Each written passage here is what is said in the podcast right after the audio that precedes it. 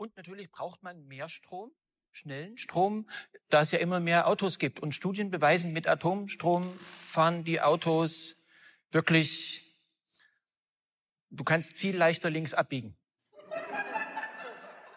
Ja. Vor allen Dingen, wenn von rechts eine Druckwelle kommt. Da muss man sagen, da wird das Abbiegen zu einer Art Kinderspiel. Hm?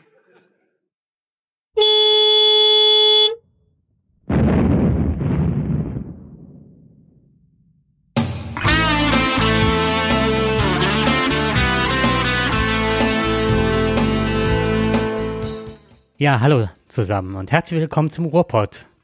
Von der Hölzken auf der Checkskin.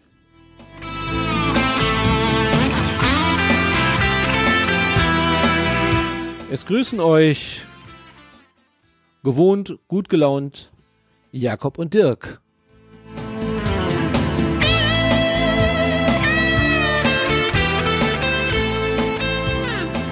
Herzlich willkommen zum ersten Podcast im Jahr 2022. Wie sagt man so schön, die schönsten Geschichten schreibt das Leben. Heute wollen wir ein paar davon zum Besten geben. Aber wir wollen auch ein bisschen darüber philosophieren, ab wann bin ich arm? Eine Frage, die in Zeichen hoher Inflationsraten immer bedeutender wird. Der Landwirtschaftsminister Herr Özdemir will die Preise für Lebensmittel erhöhen. Dafür bekommt er von den Sozialverbänden und der Presse heftig Kritik. Ist das sozial gerecht? Kiffen in schwurbelfreien Apotheken. Wer jetzt nicht weiß, was schwurbelfrei ist, Jakob wird euch das gleich erklären. Aber wer kann das schon? Dafür frohlocken die Landwirte. Anstatt Weizen gibt es Hanf. Landwirte als Dealer? Jakob, was meinst du? Werden wir demnächst einkaufen bei dem Landwirt und sagen, nicht nur Gemüse, gerne bitte auch Kennst du bei uns ja die ganzen ähm, im Bioladen? Ja, das, du kannst ja jetzt ganz viele Bauern haben ja mittlerweile diese Milchautomaten und diese genau so richtig. Art Kiosk, dass du dann Geld Ganz toll, ne? kenne ich auch in Nettetal habe ich das gesehen, super klasse, freilaufende Hühner, äh, Milch aus der Tränke, kannst du alles aus dem Automaten ziehen. Genau, und demnächst kannst du auch deinen Hanf da ziehen. Aber dann nachhaltig, ne? Nachhaltig. Ja, nachhaltig, deswegen, das haben ich eben noch gesagt, äh, wenn man so einen Blick dafür hat, äh, für diese ganzen kleinen Plastiktütchen, wo dieses Hanf, also das Cannabis oder was weiß ich, äh, verpackt wird, ähm, die liegen mittlerweile auch total häufig auf den Straßen und so, ne? Also es, und ich habe eben noch zum Dirk gesagt, man müsste das auch nachhaltig produzieren, dass man so kleine, du sagtest aus Hanf, ne? Genau, Hanftüten. Die Hanftüten, wo das Haschig drin verpackt ist. Und dann könnte man die auch direkt äh, als Longpaper benutzen. Ja, oder gleich mit grade, ja. ja. Dann ist, bleibt nichts mehr von übrig. Ja, genau. Ja, eine steile These. Ne? Ich meine, die Landwirte sind wirklich, die stehen in den Startlöchern. Die sind ganz froh. Ich meine, äh, vielleicht ist das der Ausstieg aus dem, ähm, ja, vielleicht der, der, dass, dass, dass der ganze Anbau, ich meine, Weizen ist ja zu 60 Prozent, wird ja für Viehfutter genutzt. Oder zumindest Getreide zu 60 Prozent. Ist ja gar, ich wusste, dachte immer, das wird alles für uns, aber ist gar nicht so. Ist in der Regel ähm, mehr für Tierfutter. Und das könnte vielleicht der Ausstieg ja auch sein aus der Fleischindustrie und dass die Landwirte jetzt sagen, ich bin der neue Dealer. Ich habe ja ganz hervorragenden Hanf. Ähm, und das ist ja so, die müssen ja wirklich hohe Auflagen erfüllen. Und ich, das, was unsere Landwirte können, was Gutes produzieren, davon bin ich überzeugt. Das können die wirklich gut. Und wenn unsere Landwirte irgendwann mal anfangen, richtig Hanf zu produzieren, ich glaube, dann geht hier in Deutschland die Wolke auf. Dann leben wir nur noch in der iCloud. Ja, genau. Aber, oder ich weiß nicht, vielleicht im Bioladen ein paar Hanfkekse bitte? Wäre doch cool, ne? Ja, aus selbstgeschrotetem, ne? Ja, aber bitte, fein gemahlen. Fein gemahlen, genau. Ich, haben Sie da eine kleine Nussecke? Wobei, die wäre doch, die war doch immer so bezaubernd, diese Nussecke. Da habe ich gleich immer so schöne Träume von gehabt. Ich war immer für die Legalisierung. Ich bin es auch noch weiterhin. Nur das, was mich mittlerweile ein bisschen, ähm, ja, äh, was ich relativ schwierig finde, ist mittlerweile, ähm, welche Qualität das hat. Also mit der Qualität, wo das hier früher aus Afghanistan, wohin her auch immer nur Afrika, woher das gekommen ist, war die Qualität halt äh, nicht so hoch wie jetzt. Das sind auch genau wie in der Landwirtschaft, deswegen ist das ein gutes Thema, unheimlich hochgezüchtet und ich glaube, als wir jung waren, wir haben ja nie gekifft, ne? Nein. Nein. Ähm, in der Zeit war das halt, ich glaube, ich weiß nicht, um ein Vielfaches ist jetzt der THC-Gehalt im Cannabis jetzt mittlerweile höher. Und es nehmen auch äh, Psychosen und so weiter zu. Also wie viele Leute da auch wirklich hängen bleiben. Gibt es da auch so etwas wie einen reinen Verschnitt oder bessere Qualität oder dass das irgendwie gestreckt wird? Ja, gibt es. Mhm. Also äh, das weiß ich mittlerweile. Also da kann ich eine ganz lustige Geschichte erzählen. Also ich, ich, ich bin dieser Droge nicht so äh, zugeneigt. Ich habe das mal probiert, mir wurde furchtbar übel davon. Ich habe so oder so ein Problem mit solchen Dingen. Ähm, also nur persönlich. Also was, was, was die Menschheit macht, die können sich alle zukiefen, wie sie wollen, habe ich also überhaupt gar kein Problem mit. Hat ja auch, wie gesagt, positive Wirkung auch. Gut, ich meine, wer Alkohol trinkt, äh, nimmt ja auch Drogen zu sich. Also insofern Prost. Wir trinken ja hier ein Fläschchen Bier. Ähm, der eine so, der andere so. Jeder Jack ist anders. Kann er gerne machen. Aber ähm, irgendwann mal äh, kam meine Tochter dann mal auf mich zu und meinte, ähm, jetzt, wo sie jetzt eine gewisse Zeit weg ist, also sie macht jetzt irgendwie drei Wochen Ferien irgendwo, ist sie da hingefahren, könntest du dich bitte mal um diese Pflanzen kümmern? Wir hatten also ein schönes Grundstück gehabt, äh, konnte auch keiner einsehen und wir hatten eine ganz kleine Terrasse, das war ein altes Haus, so fast ein bisschen bäuerlich das Ganze, sehr schön und da hatte ich so Weinranken angesetzt.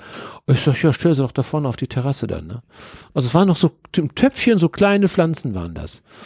Und ja, ich sollte die nur pflegen. Habe ich auch gemacht. Und die wurden sehr schnell groß. Die wurden sehr groß. Boah, ich wusste gar nicht, dass meine Tochter so einen grünen Daumen hat. Sie hatte die Pflanzen aber, sie hat die auch nur bekommen von jemandem, wo sie auch darauf aufpassen sollte. Aber konnte sie ja dann nicht mehr und hat sie mir die gegeben. Und hat mir natürlich nicht gesagt, was das für Pflanzen sind. Und die wurden auf einmal irre groß. Und dann wurde ich dann doch mal ein bisschen neugierig. Und dann äh, fragte ich mich, Mensch, was ist das denn? Hab dann auch, früher war ja es ja auch mit dem Internet nicht so, konntest ja nicht einfach mal ein Foto machen, reinstellen und gucken, was das ist. Naja, und ähm, bis dann irgendwann mal ein Bekannter kam und er sagte, du ziehst hier äh, Hanf ich sag, wo? Habe ich überhaupt nicht gemacht. Was willst du denn? Ich das Wein ist das. Nein, die Töpfe, die da stehen, das ist doch hier, das ist doch hier Shit, was du da machst. Nee, ich sag, ich mach da keinen Shit, Mist. Ich mach überhaupt gar keinen Mist. Ich sag, ich zieh die hier, ich wässer die ganz ja. ehrlich und ich hab die ja. nur, ich soll die nur, soll nur aufpassen. Da hat er mich angeguckt, als wenn ich nicht alle auf dem Zaun hätte. Frage, weißt du nicht, was das ist? Nein, ich sag, ich weiß nicht, was das für Ich soll da nur drauf aufpassen und gießen. Ja, schloss mal auf. Demnächst kreisen hier die Hubschrauber. Ich so, warum sollen denn hier die Hubschrauber kreisen? Was soll denn der Unsinn jetzt? Naja, und dann hat er sich furchtbar über mich lustig gemacht, weil ich nicht gewusst habe, dass das Handpflanzen waren. Kriegte natürlich mittlere Panik dann sofort. Ich dachte sofort, da kommt die Polizei gleich, das darfst du ja alles gar nicht. Und hab die unten in den Heizungskeller reingestellt. Das hat aber dazu geführt, dass sie noch besser gewachsen ja, sind. Und der, das ganze Haus stank danach. Mhm. Und klar, die Großeltern kamen rein. Was riecht das bei euch so komisch? Sag mal, habt ihr irgendwo eine kaputte, eine tote Maus liegen, die hier verwest? Das riecht furchtbar. Nein, ich sag, wir haben alles schon abgeguckt. Wir wissen auch nicht, wo es was los ist. Naja, sie, sie gedeihten jedenfalls gut. Tochter kam auch wieder zurück und äh, musste sich dann einiges von mir anhören lassen. Aber dann haben wir mal geguckt, äh, was macht man denn überhaupt damit? Ja, und dann konntest du dann schon nachlesen, wie man das. Äh, aber es hat nicht funktioniert. Also es ist nicht gut gegangen, die Pflanzen sind auch kaputt gegangen am Ende des Tages und wir konnten nichts daraus positives, äh, keine positiven Resultate. Aber ich, äh, es, es lachen heute noch alle über mich darüber, über diese Zeit, wenn wir natürlich über Familiengeschichten erzählen, dass ich da bei uns im Garten Hanfpflanzen gezogen habe. Ne? Unwissend, aber es war so. Ja, schönsten Geschichten schreibt das Leben. Also, ähm, wo wir gerade bei Ehrlichkeit sind und Geschichten, die man sich erzählen kann. Ähm, ich habe ja ADHS und äh, es gab irgendwann mal, habe ich, damals rauchte ich noch, dann habe ich eine Zigarette von jemandem, der ist zur Toilette gegangen, hat die, ein Freund hat die liegen lassen und dann habe ich die aufgeraucht und bin dann die ganze Zeit lachend durch die Gegend gelaufen, wusste halt nicht, dass ich mir gerade eine komplette Tüte für mehrere Leute alleine reingezogen hatte. Ich war auch ein bisschen sauer, dass ich ihm nie weggeraucht habe. Also auch die anderen, weil die gedacht haben, das wäre für mehrere. Mhm. Ich war mir dessen gar nicht bewusst, was ich gemacht hatte. Und es hat mir damals, ähm, wenn man es aus medizinischer Sicht sieht oder so, äh, das ist ja auch ein äh, Mittel, das bei ADHS teilweise auch ganz gut, dieses medizinische Cannabis, äh, das hat mich ein Stück weit durch mein Abendgymnasium gebracht, mhm. weil im Gegensatz zu anderen hat das bei mir teilweise so gewirkt. Also es gibt ja unterschiedliche Sachen, aber dass ich hochkonzentriert war, keine ähm, Hyperaktivität hatte und dann auch ganz gut dem Unterricht folgen konnte. Also ich war nicht bedröhnt. Das hat mir auch ein Bekannter, ein guter Bekannter erzählt. Ähm, der sagte das auch, dass er genau ähnlich wie du auch. Ähm, der machte das aber noch heute, oder er macht das auch heute noch, dass er das schon in frühen Jahren quasi für diese Zwecke genommen hat. Der war sehr aktiv und äh, er kam in der Schule, hatte er Probleme gehabt und der ist wirklich, der hat sich da einen Joint reingezogen und sagte, ich konnte gute Arbeiten schreiben. Ich konnte viel konzentrierter arbeiten und äh, als er das herausgefunden hat, dass er dadurch viel konzentrierter arbeiten kann, hat er das in einer geringen Dosierung, hat er das eben gemacht. Hat das bis heute beibehalten.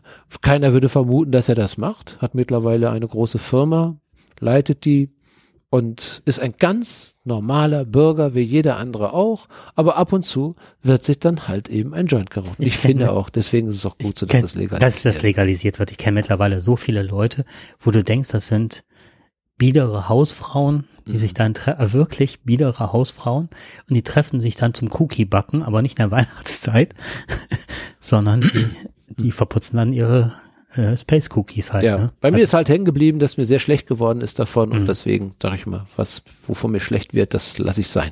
Das nehme ich nicht, das kann nicht gut sein. Aber ich glaube, da gibt es sehr unterschiedliche Wirkungen. Bei dem anderen ist das so, bei dem anderen genau. nicht jeder verträgt das gut. Richtig. Es gibt auch kommt auch mal drauf an, was du dann zu dir nimmst. Also ja. von dem. Ne? Ich finde es jedenfalls richtig. Mhm. Meine Tochter, die ist dann irgendwann mal, also schon später als älter waren, dann ähm, in einem Alter, wo man das sicherlich mal ausprobieren darf auch. Und dann sind wir, wir sind hier hingezogen, hier an die Grenze von Holland. Und dann hat sie mich gefragt, ob wir denn mal rüberfahren können und sich dann im Coffeeshop dann mal was kaufen kann. Ja. Aber ich weiß noch nicht mal, ob sie es ausprobiert hat. Aber ich glaube, es war einfach nur toll, im Coffeeshop reinzugehen und sich was zu holen. Ich kam mir ziemlich blöd dabei vor. ich habe mich geschämt dafür. Ja. Ähm, ich kriegte einen hochroten Kopf, hm. als ich dann sagte, ich würde gerne mal irgendwas haben. Ich, ich fragte dann auch, hm. gibt's hier sowas? Ja, natürlich, klar, ja, gibt es sowas. Helma, ja, Helma lecker. Muss ich jetzt auch einen Kaffee dazu kaufen? fragte ich dann. Ne? Ja, nee, Sie können das hier, ich wusste nicht, was man da machen sollte. Ne? Dann habe ich das auch gekriegt und ich kam mir so schlimm dabei vor, wie so ein Verbrecher. Ne? Und äh, aber es war eine, auch eine lustige aber Geschichte, war es letztendlich. Und unsere Tochter sagt heute, es war besser, dass du das selber mitgemacht hast, also dass du mitgegangen bist, dass du das für mich gemacht hast und mir auch gesagt hast, dass das vielleicht gar nicht so nur gut ist und dass man mhm. auch, mir auch alle Gefahren aufgezeigt hast. Vielleicht würde ich es äh, mehr nehmen oder würde es nehmen, aber so bin ich ums Rauchen herumgekommen. Du hast das mitgemacht, du hast das mit dem Kiffen da. Du hast ja auch gesagt, komm, ich, mhm. wenn du kiffen willst, kiffe ich mit. Das habe ich ja mhm. auch angeboten, dann kiffe ich mit, dann weiß ich wenigstens, wie es dir mhm. geht, obwohl ich wusste, dass es mir dabei schlecht geht. Und das wollte sie dann nicht. Ne? Mhm. Sie wollte nicht, dass ihr Vater dann kifft. Ne? Das war dann eben so, nein, das ist doch jetzt nur für mich mal was. Ne? Aber sie hat dann gemerkt, dass ich das auch machen würde. Ja, und so ist sie dann gut da durchgekommen und hat gesagt, das war das Beste, was man machen kann, wenn Eltern das einfach mal mitmachen. Mhm. Und äh, dann ist der Quatsch ganz schnell vorbei. Ja, ich bin damals, das war ganz witzig, bin ich das allererste Mal, wie du gerade sagtest, also ich wohnte damals keine zehn Kilometer, da ist man mit dem Fahrrad hingefahren. Ich kannte die ganzen Schleichwege nach Holland, grüne Grenze und so weiter und bin dann das erste Mal in so einen Coffeeshop gegangen und dann war der direkt an der Maß in Fenlo und gehst halt rein. Der Laden war leer. Mhm. Und damals hatte man ja halt so Vorstellungen. Ich muss wohl auch sagen, das war zu einer Zeit, hier Christiane F. und hast nicht gesehen, ähm, ich habe einige Leute an Heroin verloren. Also okay, Freunde, Leute, die auf der Straße Erfahrung, haben. die man und da, da wird halt auch äh, grenznah extrem, also ich wusste, in welche Disco gehe ich rein und in welche mhm. nicht. Das war also ganz klar, also da wird gekifft, ja, okay, aber da, da gehst nicht rein. Also da, und so war das halt so, dass für mich mal klar war, also Drogen, okay, dieses Kiffen, aber alles andere, was da läuft, äh, lasse ich über die Finger und möchte mit den Leuten noch nichts zu tun haben. Ja, dann bin ich halt das erste Mal nach Venlo gefahren, in so einen Coffeeshop rein, da war nichts los. Dann habe ich auch die, ähnlich wie du, die Frau in der Theke gefragt, äh, das ist doch ein Coffeeshop, kann ich hier was kaufen? Ja, da musst du raus die Treppe hoch. dann dachte ich, eine ganz düstere Treppe, wirklich super dunkel, so dicke Samtvorhänge. Da habe ich gedacht, ey, ehe ich oben bin, habe ich eine Spritze im Arm. Ne? So, so kam ich, kam ich mir dann vor. Und dann machte ich die, den Vorhang oben zur Seite, eine Riesenhalle da oben. Ne, also die lange Treppe hoch, Vorhang zur Seite, Riesenhalle. Und dann hatten die alle so Wiegemesser und machten die Sachen eine Ecke, da lagen alle auf dem Tisch und lachten nur, weil ich so von der Theke kam. und was ich nicht wusste, ich kannte halt paar, ne, Gras oder so. Und dann hatte der überall so wie früher diese Schraubgläser, dass man da seine ähm, Gummibärchen oder so am mhm. Elmerladen halt bekam. Da waren die Plätzchen drin? Äh, Plätzchen, Gummibärchen. Der hatte dann und dann halt äh, Cannabis, äh, also Gras, äh, Haschisch, alles mögliche, ne? Willst du schwarzen Afghaner oder roten Libanesen? Keine Ahnung, ja, welche Wirkungen, ne? Und dann, und dann wird das auch, ne? Willst du lustig drauf sein? Willst viel lachen? Willst konzentriert sein? So. Ja. Und da habe ich gedacht, das ist eine bessere Sache, als bei uns Park das zu kaufen, wo dann auch die Leute nicht daran gerade viel Geld verdienen an so einem Gramm oder so. Dann lieber mhm. selber rüberfahren, das ist kontrolliert, das ist staatlich anerkannt und du bekommst Zeug, was nicht gestreckt oder ne. Wobei ich habe einen interessanten Bericht gelesen, ähm, der aber auch die Problematik aufzeigt, gerade in den Niederlanden. Ja. Deswegen ähm, haben ja hier in Deutschland auch einige Probleme damit, dass diese Legalisierung da durchgeführt wird. Und zwar soll, ich habe jetzt keine aktuellen Zahlen, aber laut diesem Bericht soll die Kriminalität, die Drogenkriminalität sehr hoch sein. Ähm, ich habe immer gedacht, in Holland. In Holland. Okay. Genau. Und dass es dort eine äh, sehr starke Mafia gibt, eine sehr starke Drogenmafia gibt. Weil, klar, in, in Amsterdam und so weiter, die großen Häfen dort die Umschlagsplätze sind. Mhm. Und ähm, es sind viele wohl auch, also Tötungsdelikte, die, ähm, die, also die niederländische Polizei hat wohl große Probleme, weil die äh, Mafia dort bereits den einen oder anderen dort eliminiert hat äh, und das in einer sehr, sehr hohen Form. Und äh, das ist die Sorge, dass hier die Drogenkriminalität dermaßen organisiert, äh, stärker wird, dass es hier auch zu entsprechenden Bannenkriegen kommen Da kann ich aber auch noch ein paar Sachen zu sagen. Und zwar, ähm, glaube ich, muss man da stark differenzieren. Ähm, was ich in Holland zum Beispiel nicht gut finde, also Niederlande, ne? Also was ich da nicht gut finde, ist halt, ähm, da ist der Verkauf in den Läden ist legal, da werden Steuern von bezahlt und so weiter. Die Ladenbesitzer dürfen es aber nicht legal kaufen. Die müssen auf den Schwarzmarkt, die müssen ihre Großhändler abfragen und dieser, ähm, dieser Zweig ist illegal. Das heißt, du kannst ein Geschäft aufmachen, du kannst das legal kauf, äh, mhm. verkaufen, alles. Staatlich kontrolliert, die, auch ähm, die Substanzen werden kontrolliert, alles toll. Aber der Weg dahin, der ist verboten. Aber wie funktioniert das denn? Ich kann das doch nicht auf der einen Seite den Verkauf legalisieren, genau. aber den Zukauf, also die, die Lieferkette damit unterbrechen. Das ist die große Schizophrenie in Holland. Also das Aha. ist so ein Punkt. Das zweite ist, dass sich von Tschechien und so weiter der ganze Crystal Mess Bereich auch nach Holland verlagert hat. Mhm. Und das ist auch, äh, das ist auch eine ganz abstruse und ekelhafte Genau, das Gruppe. sagen die also auch, dass im Prinzip durch die Freigabe, also die sagen, die Ursache dafür ist die Freigabe und die Legalisierung. Das hat dazu geführt, dass die Niederlande zu einem Umschlagsplatz, mhm. Umschlagsplatz geworden ist und dass es dort kriminelle Banden gibt, also sogenannte Mafia.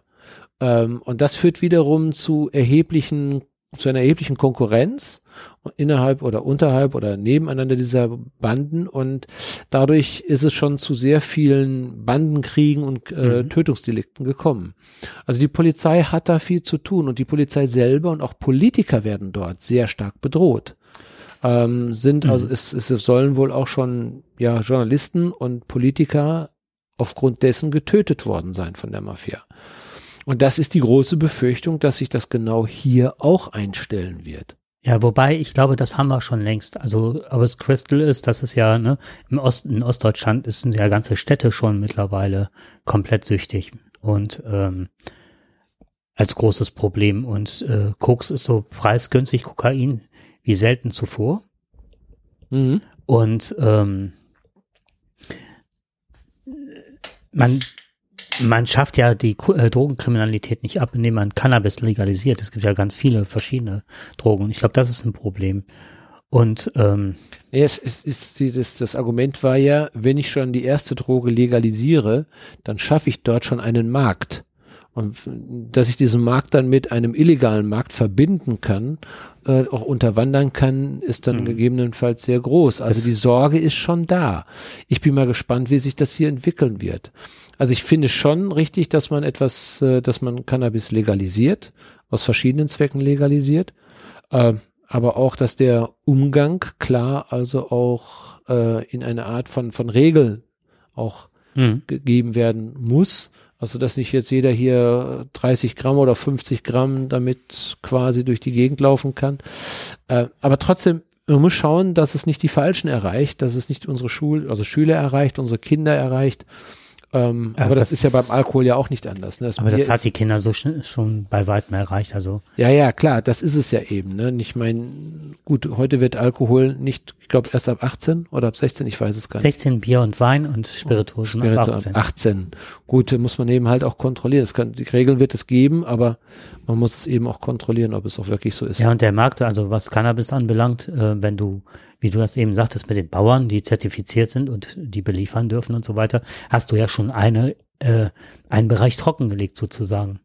Ja gut, wenn die Bauern nicht anfangen, selber dann auf einmal zu verkaufen, weil sie ein kleines Messlabor haben oder so. Richtig, genau. Breaking Bad. Und dann sagen, okay, jetzt verkaufe ich mal selber. Das geht ja dann ganz schnell.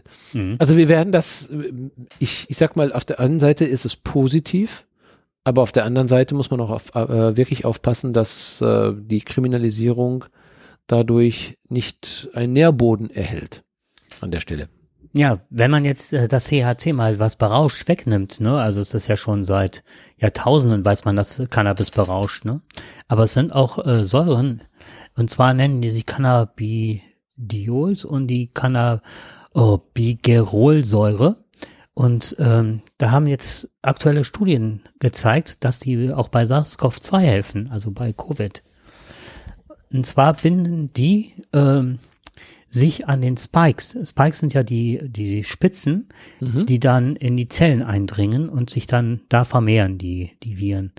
Und ähm, Cannabis, also speziell diese Säuren, ich nenne jetzt nicht nochmal, äh, die sollen dazu dabei helfen, ähm, die Spikes zu blockieren, dass sie nicht andocken können. Mhm. Mhm. Und ähm, da braucht man halt einen ganz, ganz hohen ähm, Cannabis Anteil als von dieser Säure. Das muss halt angereichert werden. Es geht also nicht, dass man einen Joint raucht, sondern das muss halt äh, medizinisch hergestellt werden. Soll allerdings auch helfen, extrem helfen. Und auch äh, wenn man halt ähm, hingeht und schon, oder beziehungsweise wenn man schon äh, an Covid erkrankt ist, soll das auch die ganze Sache lindern. Also auch für die Lunge gut sein und so weiter. Wie gesagt, man darf es halt nicht rauchen und man darf keine Kekse ausbacken, weil dann halt der Wirkstoff äh, verbrannt wird sozusagen. Mhm. Es muss also reines medizinisches Cannabis sein, also CBD. Das fand ich ganz spannend. Ja, das kann ich nachvollziehen. Das stimmt. Und was ist das jetzt mit diesem Schwobeln? Da musst du mir jetzt aber nochmal erklären. Also äh, ich diesen Begriff, ich, ich hoffe, ist das nicht Schwurbler sind zum Beispiel auch die Leute, die jetzt auf die Straße gehen und die Querdenkler. Ist das ein, ist das ein rheinischer Begriff? Schwurbeln? Nee, nee, Schwurbeln, das ist äh, das das kannte ich auch schon vorher, also ist kein rheinischer Begriff. Was was heißt das Schwurbeln? Schwurbeln ja, wirre Gedanken haben und wirres ah, Zeug okay, erzählen. Das jetzt ist Schwurbeln. Schwurbeln. Ja, genau. und mich hat, also ich hole da noch ein bisschen weiter aus, weil mich hat das äh, mich hat, haben so paar Sachen geprägt. Und zwar, dass ich mal mit dem Hund, der wirklich eine Beinverletzung hatte, also der hat gehumpelt, der hat sich vertreten, der hatte eine Muskelentzündung. Und dann war mal bei einer Hundehomöopathin und die hat dann die Hand aufgelegt und dann gefühlt und den Schmerz und die Entzündung gespürt und hat dann Arnika-Tropfen und und Schüsslersalz und den ganzen Scheiß gegeben. Also esoterisch homöopathisch ja, genau. behandelt. So, nicht Natur. Naturheilverfahren. Da gibt's ja wirklich vernünftig. Ja.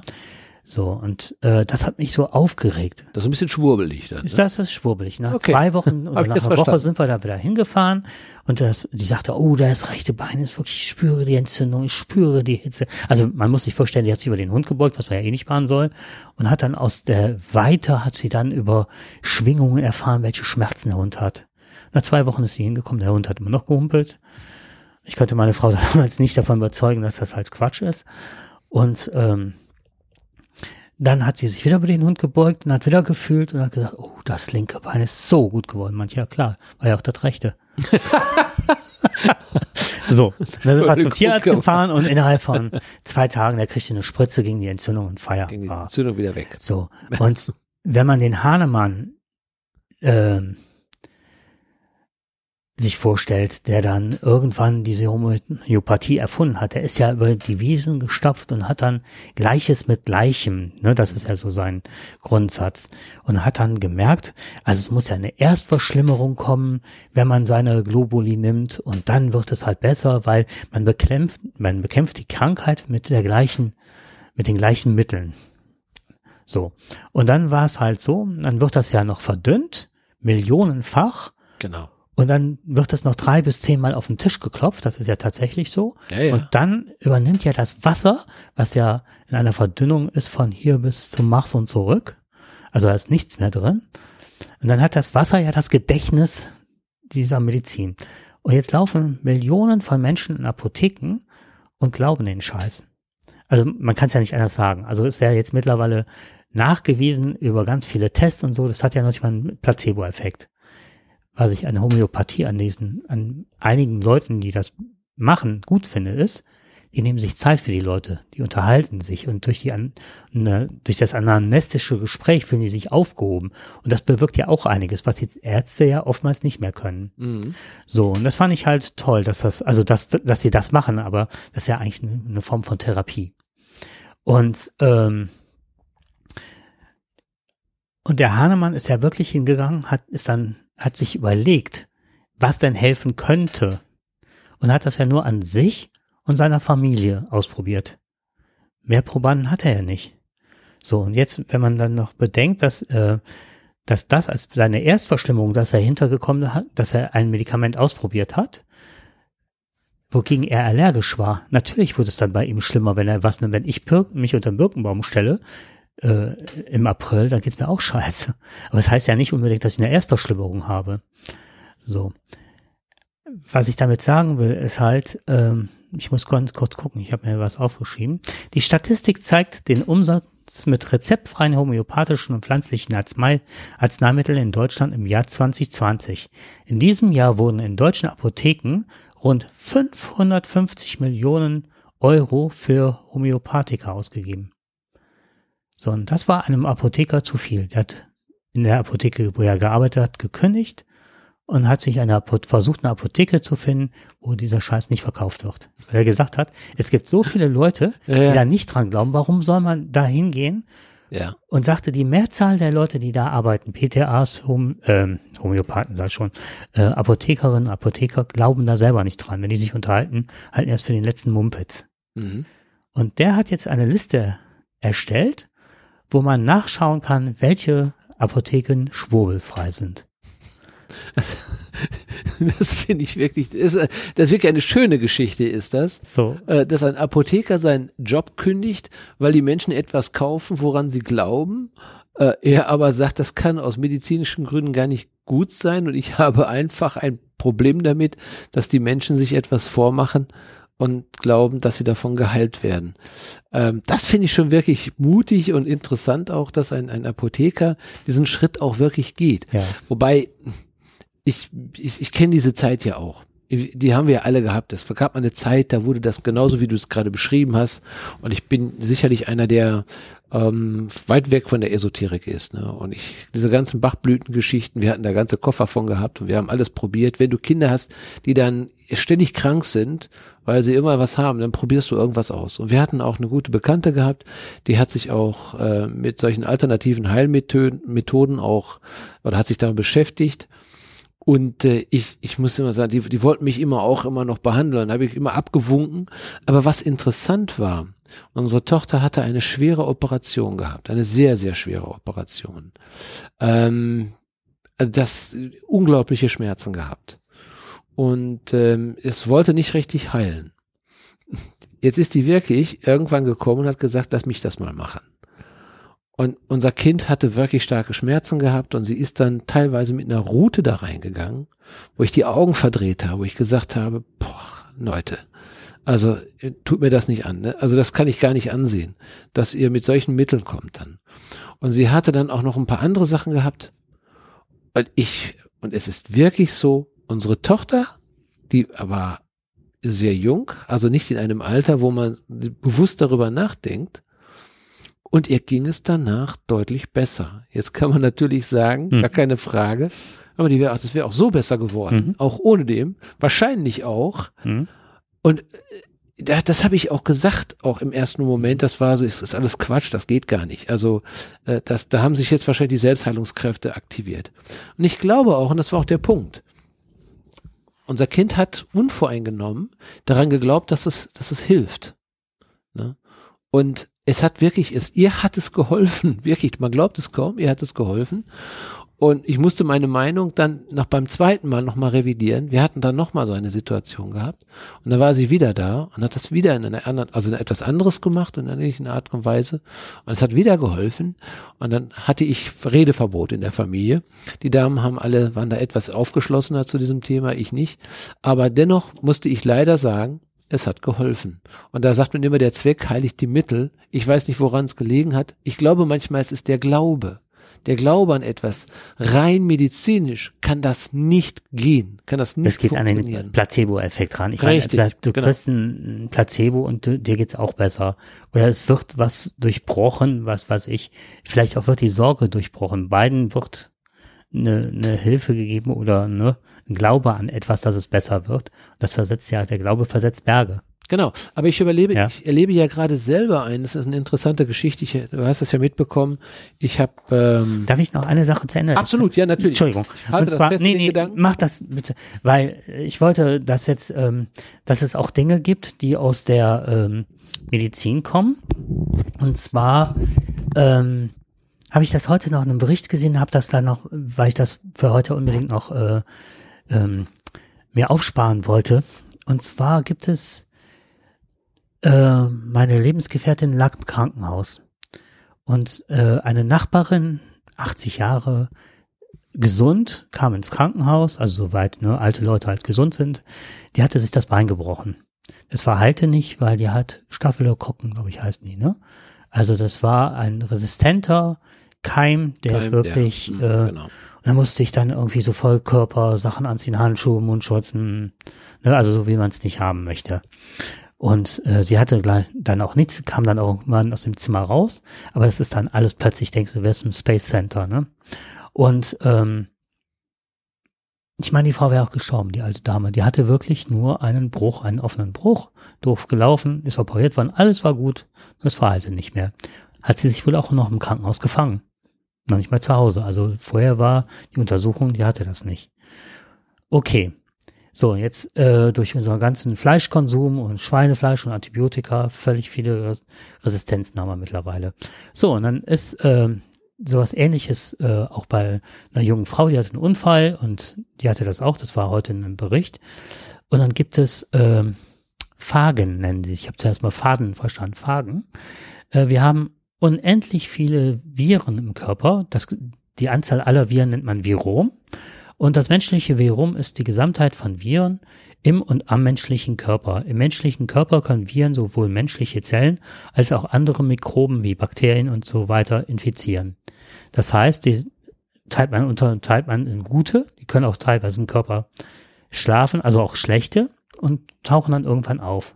Man wusste lange Zeit, bis vor zehn Jahren, wussten wir gar nicht, was wir für eine Menge an Viren im Körper haben. Und diese Phagen, die können jetzt eingesetzt werden, um genau diese Staphylokokken zu bekämpfen. Und dadurch kannst du, wenn äh, Antibiotikaresistenzen entstehen, ähm, können diese äh, dann dazu beitragen, diese Viren äh, oder Bakterien zu bekämpfen. Das fand ich ganz spannend. Und das kommt in Russland und Georgien, wird das unheimlich oft eingesetzt.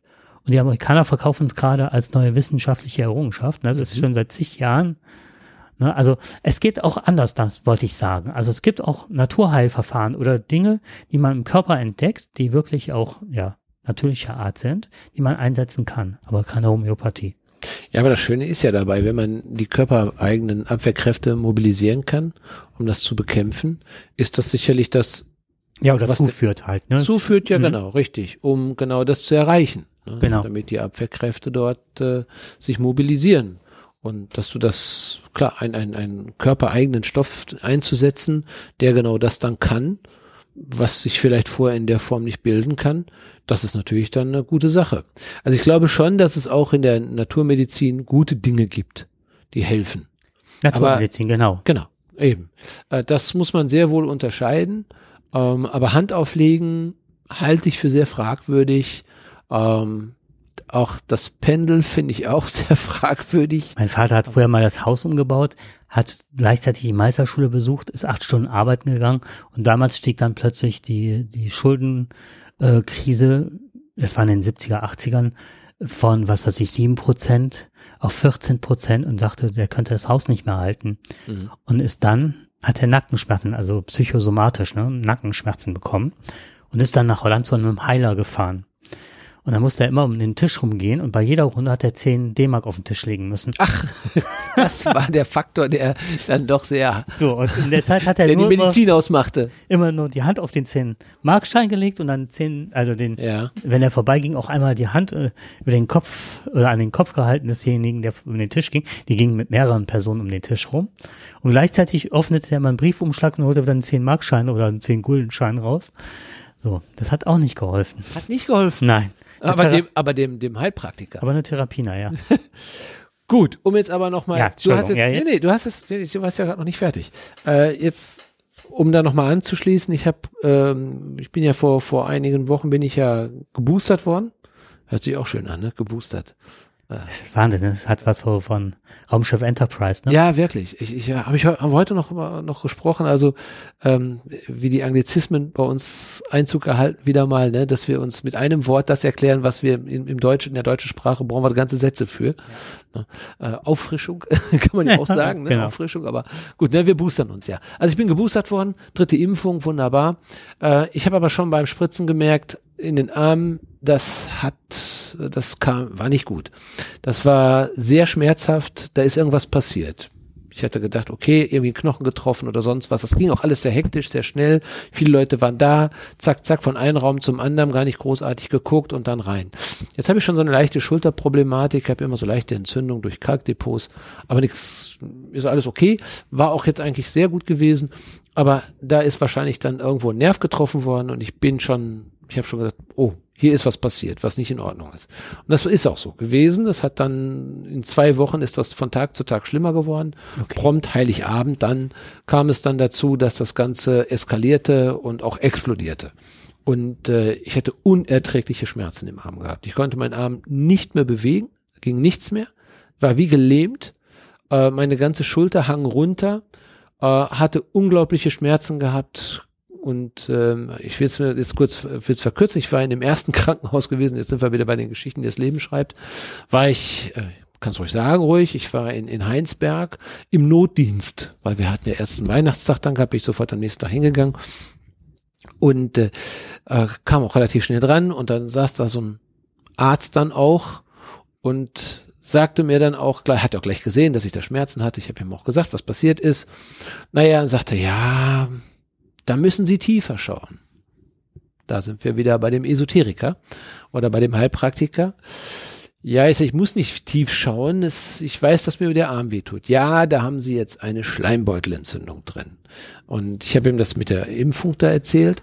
Und nee, nee, sagt er, das hat mit der Impfung gar nichts zu tun. Das ist eine Schleimbeutelentzündung, ist der. Ja, aber ich sagte, die ist jetzt sehr schmerzhaft. Was machen wir denn da? Ist mir egal, von was die kommt. Ich hab's jetzt einfach. Da müssen Sie tiefer in sich gehen. Sie müssen über ihre Ernährung nachdenken. Und ähm, gerade du. Genau, gerade ich, der sich sehr intensiv mit Ernährung, das habe ich gesagt, ich, ich, ich, ich weiß, was ich esse. Und ich äh, also ernähre mich wahrscheinlich sehr gesund. Das können Sie ja machen, aber ähm, da, Sie sind, Sie müssen, Sie haben wahrscheinlich eine Allergie. Ja, ich sag, meinen Sie jetzt, dass das jetzt mit der Impfung? Nein, sagt er, Sie, Sie wirken auf irgendwas allergisch. Sie müssen über Ihre Ernährung nachdenken. Das müssen wir mal testen. Kommen Sie doch nächste Woche mal in unsere Praxis. Dann machen wir mal einen Allergietest. Kostet ungefähr 800 Euro. Bitte? Hat er so gesagt. 800 Euro. 800 Euro. 800 Euro, genau. Und äh, jetzt noch ein ganz kurz ja, Verständnis. Du ein Allergietest. Du, du fährst zum Arzt ins Krankenhaus, Richtig, in die Notaufnahme. Genau. genau. Der lockt dich in seine Sprechstunde. Ja, richtig. Und will 800 Euro von dir. Und will dann 800 Euro dafür haben, okay. wenn ich diesen Allergietest mache, der dann wahrscheinlich Job. sehr umfassend ist. Wahrscheinlich äh, nimmt der mir alles raus, was man noch rausnehmen kann, um festzustellen, dass ich dann eine Allergie habe. Das wird er auch mit Sicherheit feststellen, dass ich irgendwo eine Allergie habe. Man hat ja heute überall irgendwas. Ärzteallergie. Irgendwas, auf irgendeinen Stoff wirst du immer irgendwo. das ist so. Ähm, naja, und äh, ich sag, was machen wir denn jetzt gegen meine Schmerzen? Hat er mir dann also ein Medikament, also ich hatte schon Ibuprofen genommen und dann sagte er aber schon in sehr höchst, in höchster Dosierung, hat überhaupt nicht geholfen. Und dann sagt er, da sollte ich noch mal äh, Nuvalmin Sulfon dazu nehmen. Das wäre dann nochmal mhm. besser. Ich sag zu dem Ibuprofen, ja, machen Sie beides zusammen. Ich sag, wirkt das allergisch? Nein, das können Sie ruhig nehmen. Ja, dann bin ich zur Apotheke gegangen, stand ich dann da. Kurz vor mir war dann also auch eine Mutter mit ihrem Kind. Äh, die ist dann, was heißt, die ist nach mir reingegangen und die stand dann auch an der Apotheke und die guckte mich an. Ich sag, alles gut bei Ihnen? Ich glaube, ich habe Allergie. Sagte dann. Der Arzt hat gesagt, wir haben Allergie wir müssten mal in seine Praxis kommen. Und der hat ja genau das der gleiche. Der gleiche Arzt. Der gleiche Arzt hat genau das gleiche gesagt. Im Krankenhaus. Ja, und dann machte sie eine Handbewegung, die hätte nicht alle Tassen im Schrank, ja. so nach dem Motto. Ne? Ähm, fand ich aber schon sehr interessant, dass also im Notdienst Ärzte eingesetzt werden, die sehr stark für sich werben. Aber jetzt mal eine Frage, Entschuldigung, dass ich hier unterbreche. Hat sie gesagt, hat sie das gerade gesagt? Das habe ich nicht mitbekommen. Hat sie gesagt, was sie bezahlen muss? Hatte da, da habe ich jetzt nicht gefragt, ob sie jetzt auch 800 Euro zahlen muss. Sie sagte nur, äh, sie sollte mal einen Allergietest bei ihm machen. Ich wollte erst schon fragen für 800 Euro, aber das habe ich mir dann verkniffen. Und ähm, naja gut, aber ich bin dann also am nächsten Tag bin ich dann nach Heinsberg gefahren und äh, dort in den Notdienst. Erkelenz. Nee, Erkelenz, Entschuldigung, Erkelenz. in Erkelenz. ja, andere Krankenhaus. Genau, richtig. Ja, Das ist, ich bringe das ein bisschen durcheinander. In Erkelenz, mhm. äh, die waren dann aber schon ein bisschen intensiv. Also das muss ich wirklich sagen. Die haben dann auch mal geröntgt und haben dann auch gesehen, okay, hier ist was im Argen. Gut, die wollten jetzt nicht auf die Boosterimpfung rausgehen. Die sagten jetzt, okay, da ist ein Kalkdepot geplatzt, ähm, was ja sehr schmerzhaft sein kann. Und dadurch ist natürlich auch eine Schleimbeutelentzündung. Aber ich sag, was können wir jetzt machen? Ja, da können wir nicht viel machen. Ich, mach, wie jetzt? Was machen wir jetzt? Ich, ich kann doch nicht mit den Schmerzen wieder gehen. Tun Sie was, helfen Sie mir oder trennen Sie den Arm ab, amputieren Sie, machen Sie irgendwas. Aber das kann ich nicht ertragen. Ähm, und ich kann schon was aushalten. Nee, sagt er, können wir nicht, weil äh, wir können ja nichts verschreiben, wir können ja nichts machen. Ähm, Sie müssen gucken, dass Sie morgen zu Ihrem Hausarzt kommen. Ja, aber Sie wissen schon, dass der Hausarzt, also ein Orthopäde, mein Orthopäde also auch nicht ohne weiteres Termin hat, der hat jetzt Urlaub. Ja, dann müssen Sie zu einem Ersatz gehen, irgendwo anders hingehen. Aber da werde ich morgen nicht hinkommen, sage ich. Da wird mich keiner annehmen. Ja, dann müssten wir Sie aufnehmen. Aber aufnehmen können wir Sie nicht. Das heißt, wir können Sie nicht behandeln, weil wir aufgrund von Covid-Patienten nur die nehmen, die also wirklich lebensgefährlich bedroht sind oder wo es wirklich schwerwiegend ist. Bei mir ist es einfach nur eine schmerzhafte Sache, eine große Entzündung mit einer sehr schmerzhaften Ausprägung. Er hat auch größtes Verständnis dafür, aber sagt er, da kann ich jetzt nicht machen. Also im Endeffekt auch da nicht geholfen. Sondern am nächsten Tag habe ich wirklich über viele Umwege habe ich dann einen ja, einen Orthopäden gefunden, wo kein anderer hingehen wollte, aber ich bin hingegangen aus Verzweiflung und der hat mich dann gleich quasi ins Koma geschickt, indem er mir dann eine Stoßwellentherapie dann gegeben hat, die mich so umgehauen hat. Äh, also volles Programm. Und äh, dann hat er mir noch ein paar Tilidin-Tabletten mitgegeben. Tilidin. Tilidin. Und äh, ja, wer Tilidin kennt, ja. der weiß, was es bedeutet. Ich sollte also jetzt Tilidin, Novaminsulfon und Ibuprofen in einer hohen Dosierung nehmen. Was ich dann auch gemacht habe, einfach aus Verzweiflung und habe dann nachts habe ich dann auf einmal nur noch alle möglichen Menschen um mich herumlaufen sehen, die nicht da waren. Also ich habe echt halluziniert. Das war schon wirklich schlimm. Naja, am Ende des Tages, und jetzt kommen wir zu dem, was du gerade gesagt hast, ähm, über Sachen, die vielleicht helfen können eine Sache hat mir dann geholfen und darüber bin ich sehr, sehr dankbar. Mhm. Ähm, wir, wir haben, wir sind gut vernetzt in der, im, im Pferdebereich, beziehungsweise meine Tochter, die da im Reitsport sehr aktiv sind und die sagte mir, du weißt ja was, wir haben ja im Stall, haben wir ein Omnitron. Das Gegenstück ist eigentlich ein Equitron. Ein Equitron ist ein, ja, ich sag mal, ein, ein, ein Kasten mit einer langen Schlaufe da dran, ähm, der also Magnetwellen aussendet. Und diese Magnetwellen legst du dir quasi wie so ein Ring um, um die mhm. betroffene Stelle. Das machen die bei ihren hochpreisigen Pferden und die kosten schon was, ähm, die häufig im sechsstelligen Bereich liegen, diese Pferde. Und die müssen schnell wieder gesund werden oder sollen auch schnell wieder gesund werden. Und wenn die also Verletzungen haben, bekommen die dann dieses Equitron dann verschrieben. Und ähm, der Heilungsverlauf ist um Vielfaches schneller. Also das ist, kann man auch nachlesen, auch im Internet gibt es da sehr viele Studien dazu, ähm, soll also wirklich was bringen. Ähm, manche Ärzte haben sich dann ein, es gibt ein, ein sogenanntes Omnitron, das dann auch für, nicht nur für Pferde, sondern auch für Menschen oder bei Menschen mhm. angewendet werden kann. Ich war da ein bisschen skeptisch, aber ich denke, egal was, mach es einfach. Und da muss ich wirklich sagen, da haben uns äh, die Reitstallbesitzer, haben mir da wirklich sehr, sehr geholfen. Und ich habe dann da in der Reitstube da gesessen und habe mir dieses Omnitron dann, diese Schlaufe dann da rumgelegt.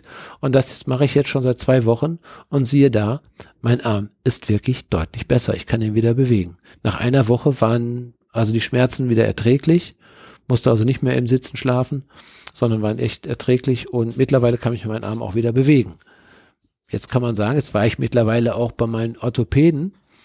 Und äh, das fand ich ganz interessant. Er hat das dann auch nochmal nachgeschaut. Er hat auch nochmal mit dem ähm, äh, nicht nicht nicht geröntgt, äh, sag schon.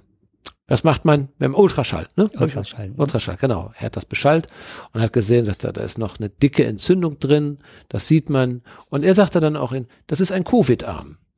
Das kannte ich auch nicht. Wäre ich nicht der Erste. Ähm, das hängt aber nicht jetzt mit dem Impfstoff zusammen. Das hängt einfach damit zusammen, dass die Spritze eben möglicherweise, eben wie ähnlich wie beim Spritzenabszess, auch dazu führen kann, dass so eine Spritze, die dann so gegeben wird, auch dann solche Reaktionen hervorrufen kann. Und äh, es gibt nicht wenige, die also fast ein halbes Jahr damit zu tun haben. Also äh, nochmal wichtig, also es hat nichts mit dem Wirkstoff zu, genau, dem Vakzin richtig, zu tun, sondern genau. Mit der Verabreichung. Richtig, mit der Verabreichung, das kann passieren. Mhm. Es gibt ja so diese wenigen Fälle eines Spritzenabszess, wenn die, mhm. wenn es nicht richtig desinfiziert wird und so weiter. Und so kann es natürlich auch passieren, wenn die Spritze zu schnell gesetzt wird. Zum Beispiel ähm, ist es so, man, eine der Hutspritz, die ersten beiden Impfungen waren also völlig unproblematisch, das ist ja schon die dritte gewesen, war völlig unproblematisch und da muss man auch sagen, da haben sich Leute Zeit genommen und wenn der Impfstoff langsam reingespritzt wird, hm. dann tut es hm. auch nicht weh, dann merkt man das gar nicht. Aber wenn man den schnell reinspritzt, dann kriegst du fast einen Bluterguss. Mhm. Na, da drin, weil es ist ja wie jetzt ist es traumatisiert sie ja quasi um diese hm. Stelle, ja. weil das wird so schnell reingespritzt, das kann der Muskel dann an der Stelle nicht, das Fleisch nicht ertragen. Das ist auch logisch, das muss ne? sich ja verteilen so, können. Genau, es muss sich ja. langsam verteilen können und nicht hm. prompt da reinkommt. Dann. Das ist wie so ein Schlag, den du quasi auch in dein, in dein Fleisch da reinbekommst. Und äh, deswegen langsam reinspritzen. Jetzt weiß ich, dass beim nächsten Mal werde ich das natürlich auch sagen, bitte alles in Ruhe machen und nicht, ich werde mich aufs vierte und fünfte Mal impfen lassen, aber das war schon eine sehr unangenehme Erfahrung, war das gewesen aber auch wie unser Gesundheitssystem dort funktioniert. Und ich frage mich wirklich, ich hoffe nicht, dass das überall so ist. Ich sage mal, es gibt auch gute Stellen, aber man merkt, was sich verändert hat. Ne? Auf der einen Seite der Notdienst, der jetzt in den Krankenhäusern ist. Ich weiß nicht, wer da Notdienst macht. Ja, wobei, also ich kann das nur bestätigen, deswegen kam ich auch so schnell auf Erklenz, weil du was sagtest ja eben Heinsberg, ne? Mhm. Und sagtest dann Erklenz, ich werde jetzt keine Namen nennen, keine, ne? Aber ich, wir wohnen ja hier im Kreis Heinsberg und ähm, da gab es tatsächlich äh, Fälle, dass ich gedacht habe, okay, da wird jemand mit einer Krebsdiagnose sonst wohin geschickt und das ist dann eine Wassereinlagerung im C. Wo ich dann denke. Ja, das ist natürlich furchtbar so etwas. Äh, okay. Ja, also, ja, ich habe es hinterher auch bei den Rezensionen, habe ich auch mal nachgeguckt und da stand wirklich, also meine Tochter machte mich dann auch darauf aufmerksam, sagte, ja, du bist auch zum richtigen Notdienst auch gefahren. Da hättest du mal die Rezension mal durchlesen sollen. Die in, in Erkelenz ist deutlich besser. Und das hat sich auch gezeigt, dass es da deutlich besser war. Nur ich finde, da muss natürlich auch ein Krankenhaus, ich weiß nicht, inwiefern dieses Zusammenwirken von Krankenhaus, wer dafür zuständig ist, mhm. ob es dann, ja, ich, ich meine, das, das Gute ist ja, du bist ja direkt am Krankenhaus aber du bist nicht im, du bist zwar im Krankenhaus, aber du bist nicht nicht im Notdienst des Krankenhauses. Das ist ja differenziert. Das ist ja ein Notdienst, ist das mhm. ja. Das ist ja gut, dass es ja im nahen Krankenhaus ist. Ich, es gibt ja sonst Notdienste, die hier vielleicht gar nicht am Krankenhaus dran sind. Da bist du irgendwo in so einem kleinen Dorf, wo du hinfahren musst. Mhm. Und hinterher fährst du dann, hast du nicht die Möglichkeit, dann nochmal wieder zum Krankenhaus zu kommen. Also diese Verbindung, die, die Notdienststelle direkt am Krankenhaus zu haben, um dann im Ernstfall dann vielleicht rüber zu gehen, finde ich ja perfekt. Mhm. Ist ja auch gut. Aber ich frage mich, welche Ärzte dort äh, das, also haben die, die, die Fähigkeit überhaupt, diese Erkrankung oder möglicherweise diese Diagnose richtig zu stellen? Ähm, wer sitzt denn da gerade? Ne? Und dieser Arzt, der hatte also sichtlich seinen Spaß daran, die Werbung zu betreiben für seine eigene Praxis.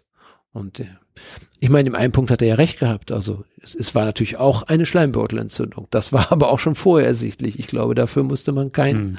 Arzt sein. Ne? Das ging auch so. Naja, aber wie gesagt, es ist, äh, da hat mir das, äh, was ich sagen wollte, man kann jetzt da wieder geteilter Meinung sein, die einen sagen, was soll das, wenn magnetische Impulse, das geht, das, das merkst du auch, ne? das ist immer so, so, wie so ein kleiner elektrischer Schlag ist das, der so reingeht äh, in den Arm. Äh, man kann das kleiner und größer stellen, aber es hat geholfen. Und ich war am Anfang skeptisch gewesen und jetzt bin ich davon überzeugt. Wird seine medizinische Grundlage haben, weil dort möglicherweise auch Heilkräfte und so weiter aktiviert werden.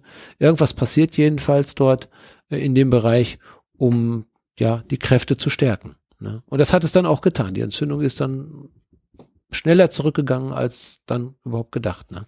Da war vorher nicht dran zu denken. Also das Teil hat mir so, wie gesagt, mein Leben quasi gerettet in der Zeit. Ja. Gehst du jetzt eigentlich zum Fußpfleger oder lässt du dir die Hufe beschneiden, beschlagen? Äh, ich beschlagen. beschlagen. Ich wie ja schon ein bisschen. Muss aber so eine Trense tragen. genau. Ja, ist ganz schön da. Du siehst dann auch, wie die Pferde longiert werden und so weiter und dann hast du das Teil da drauf. schon ganz witzig ist das. Aber das ist ganz toll, ist das. Okay. Ja. Ich, kennst du die, ah, kennst du das noch mit Penny? Ja. Penny. Penny. Penny, Penny, Penny. Das, das hört sich eher so, als wenn du Klopfer machst, wenn, wenn das. Wenn ah, es gab mal eine, eine, eine, oh, wie hieß die wieder?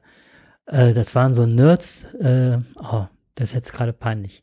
Ich reiche das auf jeden Fall in den Shownotes nach. Ähm, das ist eine Serie mit ganz vielen Nerds und so weiter äh, Wissenschaftler an, verschiedenen, an einer gemeinsamen Uni und so weiter haben geforscht und die wohnten dann, äh, zwei wohnten zusammen, hatten dann auch so, der eine ist zum, ins Weltall geflogen, aber total skurrile Typen und die Nachbarin, so eine schöne, äh, die arbeitet in einer Cheesefake, äh, äh, Cheesecake Factory und die nannte man Penny und der eine Typ hatte Autismus und musste Big Bang Theory der? Ja, ja, Big Bang Theory, danke, danke. Genau. Genau, die hieß äh, Penny. Okay, Lange Rede, kurzer Sinn. Äh, es gibt eine Penny Challenge. Hat aber mit dieser Penny halt nichts zu tun. Und zwar, Penny Challenge ist folgendes.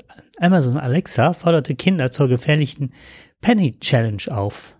Und da war nämlich folgendes. Ähm, bekannt wurde das, also da, äh, man konnte halt Alexa fragen, stell mir mal eine Aufgabe. Das ist so eine Art Mutprobe. Und dann hatte Alexa nicht vorgefertigte oder konfigurierte Challenges, sondern äh, suchte halt selber im Internet nach Challenges. Und da war dann so eine Mutprobe, dass ein zehnjähriges Kind äh, besagte Alexa aufgefordert hatte, ähm, eine Herausforderung herauszusuchen.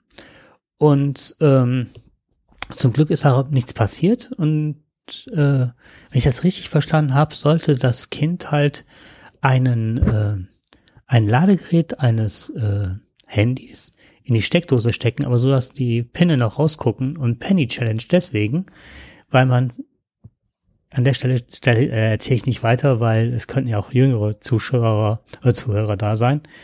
Man musste halt was Bestimmtes mit dem Penny machen, mit zwei Kontakten und so weiter. Und jetzt kommt's, das Perverse an der ganzen Sache ist, äh, man soll das mit dem Handy filmen, was dann passiert. Und ähm, ja, auf jeden Fall auch dann auch auf Social Media verbreiten. Da habe ich auch gedacht, was ist das denn? Schon ein bisschen krass, ne? Hammer, oder? Stell dir vor, du hast da ne, dein Kind, deine Tochter in jungen Jahren. Stell eine Aufgabe. Stellt, ne, hat Langeweile, ist draußen Regenwetter, was mache ich dann? Frag ich doch mal Alexa nach einer Herausforderung. Zück schon das Handy und dann. Aber jetzt, das ist jetzt kein Scherz oder was? Nein, das ist, das ist tatsächlich passiert. Hast du das mal, hast du mal also das probiere ich jeden Tag aus. Nein. ich meine, hast du auch mal gesagt, du willst eine Aufgabe haben? Nee, habe ich nicht gemacht. Mal, nein, nein. Das wäre ja mal interessant. Die habe ich auch verbannt mittlerweile, die Alexa. Okay. Die habe ich nicht. Du willst wieder Alexa-freie Zone haben. Ja, ja, genau. du hast dich anders organisiert. Ich habe mich anders organisiert. Klüger. Ja, absolut. Abhörsicherer. Genau, das war auch der Hintergrund. Das glaube ich. Das glaube ich schon. Also da wird sicherlich vieles aufgezeichnet. Also dass da auch ein paar komische Ideen auch zusammenkommen, das kann ich mir auch vorstellen. Aber ähm, da gab es ja diese, diese, das haben wir selber mal festgestellt, vielleicht war es auch wieder Zufall. Wir haben über eine Sache gesprochen mhm. und dann guckten wir im Internet was nach und dann ist genau dieses Produkt plötzlich angeboten worden. Und wir haben vorher nicht danach geschaut. Ich habe mich gestern mit meiner Kollegin über irgendwas unterhalten. Ich kann ja jetzt nicht mehr sagen, was es war. Ich überlege gerade schon die ganze Zeit. Und da ist genau das gleiche passiert. Und die hat gesagt, ich wäre, also die ist Technik äh, ferner, also ähm, und da war irgend, ah, wäre jetzt so schön, wenn ich es wüsste, was es genau war. Sie macht das Handy auf, genau das war der erste Punkt in ihrem Internet, was ihr angeboten worden ist. Ich befürchte ja irgendwann mal, jede Familie spricht ja auch mal für sich im internen Bereich. Das heißt, die Paare und so weiter sprechen dann. Die sprechen dann über Kollegen, sprechen vielleicht über Verwandte, Bekannte, Irgendwann kommt mal äh, auf irgendeinem anderen Gerät bei irgendeinem Bekannten, der aus Amazon hat festgestellt, oder Alex hat festgestellt, dass genau der Bekannte auch ein Gerät hat und dann hört der auf einmal mit, was über ihn gesagt wird. Hast du denn schon gehört, was gerade Tante Else über dich gesagt hat? dann hast du dann, dann weißt du so, jetzt wirst du abgehört. Ja. Es wird alles aufgezeichnet. Ja. Und dann, und das mal auf alle Menschen verteilt. Wenn die plötzlich hören, was andere über sie reden, das wäre eine interessante Konstellation, wenn das alles an einem Tag rausgehen würde. Hätten wir dann den neuen Atomkrieg? oder, oder ertappen wir uns alle dabei, dass wir manchmal über andere auch nicht immer nett reden? Du wirst lachen. Ich war heute spazieren und war, das war ein Gedanke, den ich auch hatte. Und zwar, wenn jetzt bei diesem Ukraine-Konflikt nichts wäre so schäbig, als würden die Russen, die sind ja wirklich in ganz viele Systeme schon eingedrungen. Und es gibt ja so ganz viele Schläfer-Apps, die sich nur aktivieren, wenn sie aufgefordert werden dazu. Und dann, was weiß ich, ganze äh, Stromgeneratoren, äh, lahmlegen, Atomkraftwerke, was weiß ich, ne? Und ich habe gedacht, das ist nicht der eigentliche Schaden. Der andere, der eigentliche Schaden wäre ein sozialer. Und das war genau das, wenn ich, äh, da gab es mal irgendwie einen Film, äh, da konnte man mit so einer Box halt alles entsperren, was es gab. Das hieß No Secrets. Und da habe ich gedacht, No Secrets wäre genau das, was du gerade sagst. Mhm. Alles ist plötzlich offen. Offen. Was man Kein über andere denkt, es gibt keine Geheimnisse mehr. Das wäre, glaube ich, das schäbigste. Das will keiner. Das will keiner. Nein, keiner will das. Wir wollen unsere kleinen Geheimnisse haben. Ja. Und manchmal will man auch lästern. Und man sagt ja auch mal was Gutes. Ja. Das ist ja nicht immer nur, dass man nein, nein, das stimmt. Aber das wäre schon wirklich, äh, glaube ich, eine kleine Herausforderung. Das haben wir ja schon mal erlebt. Äh, ich sag nur Edward Snowden, ne? Mhm. Whistleblower. Plötzlich werden auf einmal Dokumente offengelegt, wo wir sehen, was hat der eine Politiker über den anderen gesagt. Ich meine, da waren selbst die besten Freunde, Obama und Merkel, mussten dann auf einmal feststellen, dass äh, Obama sich auch nicht immer nur positiv geäußert hat, auch wenn die sehr gut befreundet sind. Aber Merkel konnte ja ganz gut darüber hinweggehen. Ja, das, da war sie ja schmerzfrei, was das betrifft. Zum Glück. Zumal zum die Glück. Deutschen damals in Frankfurt diese ganzen Verbindungen angeboten haben und auch diese ganzen Abhörsachen, wie nannten die sich? Da konntest du halt so Art äh, Wörter, die dann äh, überprüft wurden, halt an den Leitungen. Das haben ja die Deutschen den Amerikanern ja auch noch zugespielt. Ja, also naja. Der Geheimdienst wird schon so, wird schon seine Geheimnisse haben, glaube ich. Apropos. Ja. Äh, wo wir gerade noch dabei sind, eine letzte Sache, das habe ich auch äh, irgendwo heute gelesen. Es gibt irgendein Start-up bezüglich der Sicherheit und der Typ hat, um seine, äh, seine fachliche Qualifikation unter Beweis zu stellen, hat er Teslas weltweit gehackt. Und äh, er sagte, er wäre nicht an das eigentlich an den Motor rangekommen, also das heißt, äh, dass er hätte die autonom fahren lassen können. Aber Er konnte, glaube ich, die Türen öffnen, er konnte die hupen lassen und er konnte den Motor starten. Und wieder also ausmachen. schon viel, finde ich. Das fand ich auch. Und das ist ja nur das, was er jetzt äh, bekennt. Hm. Er sagt ja, an das eigentliche Sicherheitssystem wäre er nicht rangekommen. Aber ich meine, was fehlt denn dann noch? Ich würde mal sagen, oder er hat es gesagt, ich, ich, ich bin wahrscheinlich nicht drangekommen. Mhm. Aber ich meine, was haben wir für Gedanken gehabt, als dieses, äh, als dieses Video auftauchte in, in Paris, als dieser Tesla da mit einer irren Geschwindigkeit ja, genau. durch die, äh, auf eine Kreuzung zujagte und es zu einem verheerenden Unfall gekommen ist. Ne? Mhm. Äh, was haben wir denn da für Gedanken gehabt, dass der manipuliert worden ist? Das war das Erste, was wir gedacht haben. Ja. Der ist von außen fremdgesteuert worden. Und äh, möglicherweise ist das auch so. Ne? Es kann gut möglich sein. Ob es so war, weiß ich nicht. Ich habe das auch nicht weiter verfolgt. Aber wenn es möglich hm. ist, wird es auch irgendwann mal passieren. Ich habe an dieser Stelle, wo wir gerade noch da sind, eine Frage nochmal ganz kurz an die Hörerinnen und Hörer. Und zwar folgendes. Äh, was schickt uns vielleicht mal eine Mail, das fänden wir ganz spannend, an info at warpod.de. Und zwar folgendes. Wer von euch hat die Folge runtergeladen. Äh, Schwester Hildegard schreit vor Glück. Mit welchen Assoziationen glaubt ihr, äh, haben wir diese Sendung aufgenommen? Was könnte der Inhalt sein? Also ich frage das jetzt nur deswegen gerade, weil ich habe noch nie einen Podcast erlebt, der so abgeht wie Zäpfchen.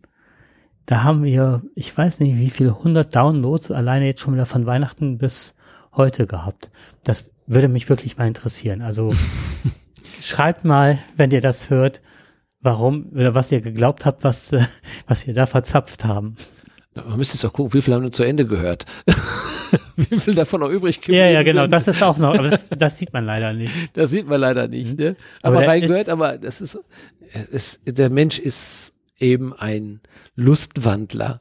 Das muss man sagen. Ich, ich habe gerade so einen schönen philosophischen Podcast äh, gehört. Ähm, da geht es auch um die Lust. Und ja. äh, der ich glaube noch nicht mal, dass das viel mit Lust zu tun hat, sondern ja. Schwester Hildegard und schreit und ja, aber du hast das, Corona-Zeit. Aber guck mal, du hast das jetzt auch sofort assoziiert, ne? Ich sage Lust. Ja. Womit verbinden wir Lust? Äh. Natürlich mit diesem Thema. Ne? Aber es gibt ja die Lust am Leben. Ne? Die Lust, ein Bier zu trinken, die Lust, in, die, in der Natur zu sein. Ja, aber der geht ja erst gerade in der Corona-Zeit so ab. Das hat mich gewundert. Ja, ja, gut. Es, aber vielleicht hat Hildegard ja auch etwas Lustiges erlebt. Das mhm. kann ja sein. Nein, aber ich wollte nur sagen, also da ging es auch darum, äh, geht es um dieses schöne Thema Lust im Grunde genommen. Und äh, ich fand das auch sehr spannend und äh, es ist, äh, es wurde sehr viel Nietzsche zitiert unter anderem, dass Nietzsche ja auch gesagt hat, ohne Leid gibt es keine Lust. Und das ist wahrscheinlich so die Leidenszeit, die Corona-Zeit sagt, wir wollen auch wieder Lust haben. Und vielleicht ist das, das wollte ich damit sagen, vielleicht hat jetzt hier Nietzsche in unserem Unterbewusstsein die Lust nach dem Leid gesucht. Und deswegen sind so viele Downloads dann auch da. Ich habe heute, wo wir gerade bei Lust sind, habe heute von dem König äh, gehört. Dass, ähm, Im Übrigen ist das eine total äh, schöne Sendung. Das ist König Sträter und ähm, wer heißt der dritte im Bunde? Sträter, Olaf, König und Olaf, ähm, der mal mit diesem komischen Polunder. Ja, ich weiß. Das, ich, ich kenne die machen zusammen eine, ja, die, machen zu dritt eine Sendung. Dann werden immer Themen genannt und die müssen dazu ja. Genau. berichten. Total tolle Sendung. Das ein, zwei Mal habe ich das mal gesehen. Die machen das richtig gut. Ich mag den Sträter ja sehr gerne. Ne? Das ist ja wirklich. Und ich finde den König mittlerweile. Der König ist mittlerweile auch, ja, richtig. Der hat ja so eine tolle Art. Ne? Der König so. sagte heute, das Essen ist eigentlich äh, die Lust und die Sexualität äh, des Alters. Und auch viele Sätze äh, sind ähnlich zu verwenden beim Sex wie auch beim Essen. Zum Beispiel, du hast hier was. oh Gott. Oh Gott. Okay, jetzt habe ich dich so oft unterbrochen, du bist dran. Ja, da gibt es ja einen ganz bösen Witz, den kann ich aber jetzt nicht erzählen. Ähm, oh, das gut. jetzt aber jetzt. Nein, das kann ich nicht. Wir fangen jetzt mal wieder mit ernsthaften, machen wir jetzt mal weiter, ernsthaften Themen. Ich habe mich ein bisschen aufgeregt über den Spiegel. Und zwar über einen Bericht. Okay. Über einen Bericht, der äh, folgendes, also mit folgendem Titel, wo bleibt der soziale Ausgleich? Im ersten Blick ist es ja kein schlechter Titel, da denkt man ja immer gleich, die soziale Ader ist angesprochen, bezieht sich auf eine Aussage von äh, unserem jetzigen Agrarminister Cem Özdemir, äh, der die Ramschpreise für Lebensmittel unterbinden will. So, und der Spiegel sagt, dieser Vorschlag kommt zu einer Zeit, in der viele Menschen nicht wissen, wie sie im neuen Jahr über die Runden kommen sollen. Der ganze Bericht, er ist jetzt nur eine Seite, ähm, lässt sich da erstmal darüber auf, dass dieser, dieses Ansinnen zwar in sich ja richtig ist, aber zu dem denkbar schlechtesten Zeitpunkt kommt. Ähm, weil, er sagt jetzt also, der, der, Bericht sagt, die Verbraucherpreise befinden sich derzeit äh, in einem Höhenflug. Das stimmt auch, wir haben eine hohe Inflationsrate. Es sind aber, ja, meistens sind es ja ganz bestimmte Treiber, die uns momentan die Sachen verteuern. Es sind weniger die Lebensmittel, es sind die Energiepreise, Gas und so weiter, die uns da, äh, die, die Mietpreise, die hochgehen. Es sind aber momentan nicht die Lebensmittelpreise. Okay. Ähm, naja, und dieser Bericht fordert natürlich sofort auch, und das ist ja auch kein schlechtes Ansinnen, ähm, die, einen sozialen Ausgleich. Ja, wo sind die denn? die, dieser soziale Ausgleich. Und er, er, was sehr auffällig ist, auch wieder diese, diese populistische Art und Weise der Beschreibung oder dieser, diese, dieses Textes, der, den man eigentlich nicht im Spiegel erwartet. Das finde ich sehr, sehr schade. Aber mittlerweile muss man auch da sagen, auch ähm, die intellektuelle Presse, so will ich mal den Spiegel dahin auch einsortieren, äh, versucht natürlich die Effekthascherei mhm. äh, zu nutzen und sagt, wo bleibt das Zuckerbrot neben der Peitsche? Was denn das damit zu tun hat, verstehe ich nicht. Was hat das Zuckerbrot und Peitsche? Wir kriegen jetzt also höhere Preise und dann soll man Zuckerchen wieder kriegen. Also dieser Vergleich, der hinkt also sehr, sehr stark. Und wie gesagt, der geht nur darauf aus, dass also gewisse Preise äh, hochgehen. Und dann hat er natürlich auch noch einen Vorschlag, dieser Bericht, äh, dieser Herr Knobbe, das ist der Journalist, er sagt, wo sind denn die Aktionen in Supermärkten und Schulen, die zeigen, dass man mit wenig Geld lecker und hochwertiges Essen kochen kann? Das sagt er dann so im letzten Satz. Äh, und Wohngeld muss natürlich jetzt auch erhöht werden. Das müssen ja auch noch dazu kommen. Und da habe ich gedacht, das ist echt schade. Das ist wirklich schade. Das Ansinnen ist ja nicht verkehrt. Dass ähm, möglicherweise durch höhere Preise, dass also sozial Schwache hier ähm, gestützt werden müssen. Mhm. Ja, dass die also auch ja. in dieser schweren Zeit ähm, nicht in Vergessenheit geraten dürfen. Aber ich habe mich gefragt, was hat das denn jetzt eigentlich damit zu tun? Ähm, so unreflektiert einfach da reinzuhauen, Strom wird teuer und so weiter. Ähm, und was hat das jetzt mit dem Zeitpunkt zu tun? Wir wissen ja alle, wir haben eine neue Bundesregierung. Diese Bundesregierung hat hohe Aufgaben, hohe Herausforderungen, die es zu bewältigen gibt. Wir alle haben auch die Grünen gewählt, weil wir ein, ähm, weil wir eine gewisse Nachhaltigkeit haben wollen, einen besseren Umweltschutz haben wollen, weil unser natürlich das, was die Landwirtschaft zurzeit, die Pestizide, die dort verbrannt, also die quasi auf die Fälle aufgetragen, weil wir besseres Essen haben wollen. Wir wollen viele Dinge verbessern. Aber jedem war von vornherein klar, dass es nicht zum Nulltarif kommen kann. Das, das lässt sich nicht machen. Wir haben in der Tat Ramschpreise benutzt. Ja, wenn, wenn jeder, der einmal ein Kilo gehacktes dann mal auf dem, hinter der Theke sieht, dass da für, für 2,99 Euro angeboten, ein Kilo, ne, und noch weniger teilweise angeboten wird, dann muss man sich natürlich fragen, wie ist das möglich? Wie kann man, wie kann man wirklich Fleisch oder Sachen so billig verkaufen? Das ist in der Vergangenheit gemacht worden und das ist fehlerhaft gemacht worden. Das hat uns suggeriert, dass wir Lebensmittel wegschmeißen können. Es gibt riesige Müllberge allein an weggeworfenen Lebensmitteln. Und dass wir das Essen nicht mehr so respektieren, wie wir es früher getan haben, ich glaube, das hängt auch was mit den, hängt auch mit den Preisen zusammen. Und jeder weiß, wenn ich gutes Fleisch haben möchte und ich möchte auch eine artgerechte Tierhaltung, dafür haben sich ja viele Wähler auch und Wählerinnen ja ausgesprochen, dass sie genau das haben wollen, äh, dass das nicht zum Nulltarif gehen kann. Ne? Denn es heißt, auf der einen Seite wird das Fleisch teuer. Ja, es wird Lebensmittel werden hier und da auch vielleicht teuer. Wir kennen dieses schön, wir haben ja beide mal auch schon mal darüber gesprochen, dass äh, Bio immer noch die Ausnahme ist und sehr teuer. Es müsste andersrum sein. Mhm. Bio müsste Standard sein und das, was nicht Bio ist, muss teuer sein. Müsste auch gar nicht als Bio deklariert werden. Genau, so richtig. Meine. Du brauchst gar keine Biodeklarierung mhm. dafür. Es muss Standard sein. Und alles, was das nicht ist, also das muss im Grunde genommen deklariert sein, dass das mit Pestiziden behandelt worden ist, dass das eben nicht äh, artengerecht hergestellt worden ist und so weiter. Es gibt ja mittlerweile das ja auch. Wir haben ja schon gewisse Klassifizierungen, die wir noch nicht auf allen Lebensmitteln finden, aber es gibt ja gute Versuche, schon oder es gibt gute Ansätze, die zeigen, äh, wie die Tierhaltung ist. Aber wir wissen auch jetzt schon, und das ist ja nicht neu, dass wenn das Fleisch, also das angebotene Fleisch in eine artgerechte Kategorie reinfällt, es in der Regel um einige Euro teurer ist. Ja. Und wer das ehrliche Ansinnen hat, der wird auch diesen Euro oder zwei Euro bezahlen. Aber ich habe mich da mal gefragt, wer ist denn eigentlich arm in unserer Gesellschaft? Und wer kann sich das nicht erlauben? Und gibt es nicht Alternativen dazu? Das hat dieser Bericht überhaupt nicht hergegeben. Ne? Der hat einfach nur reingehauen und hat ohne mal wirklich vernünftige Ideen zu entwickeln.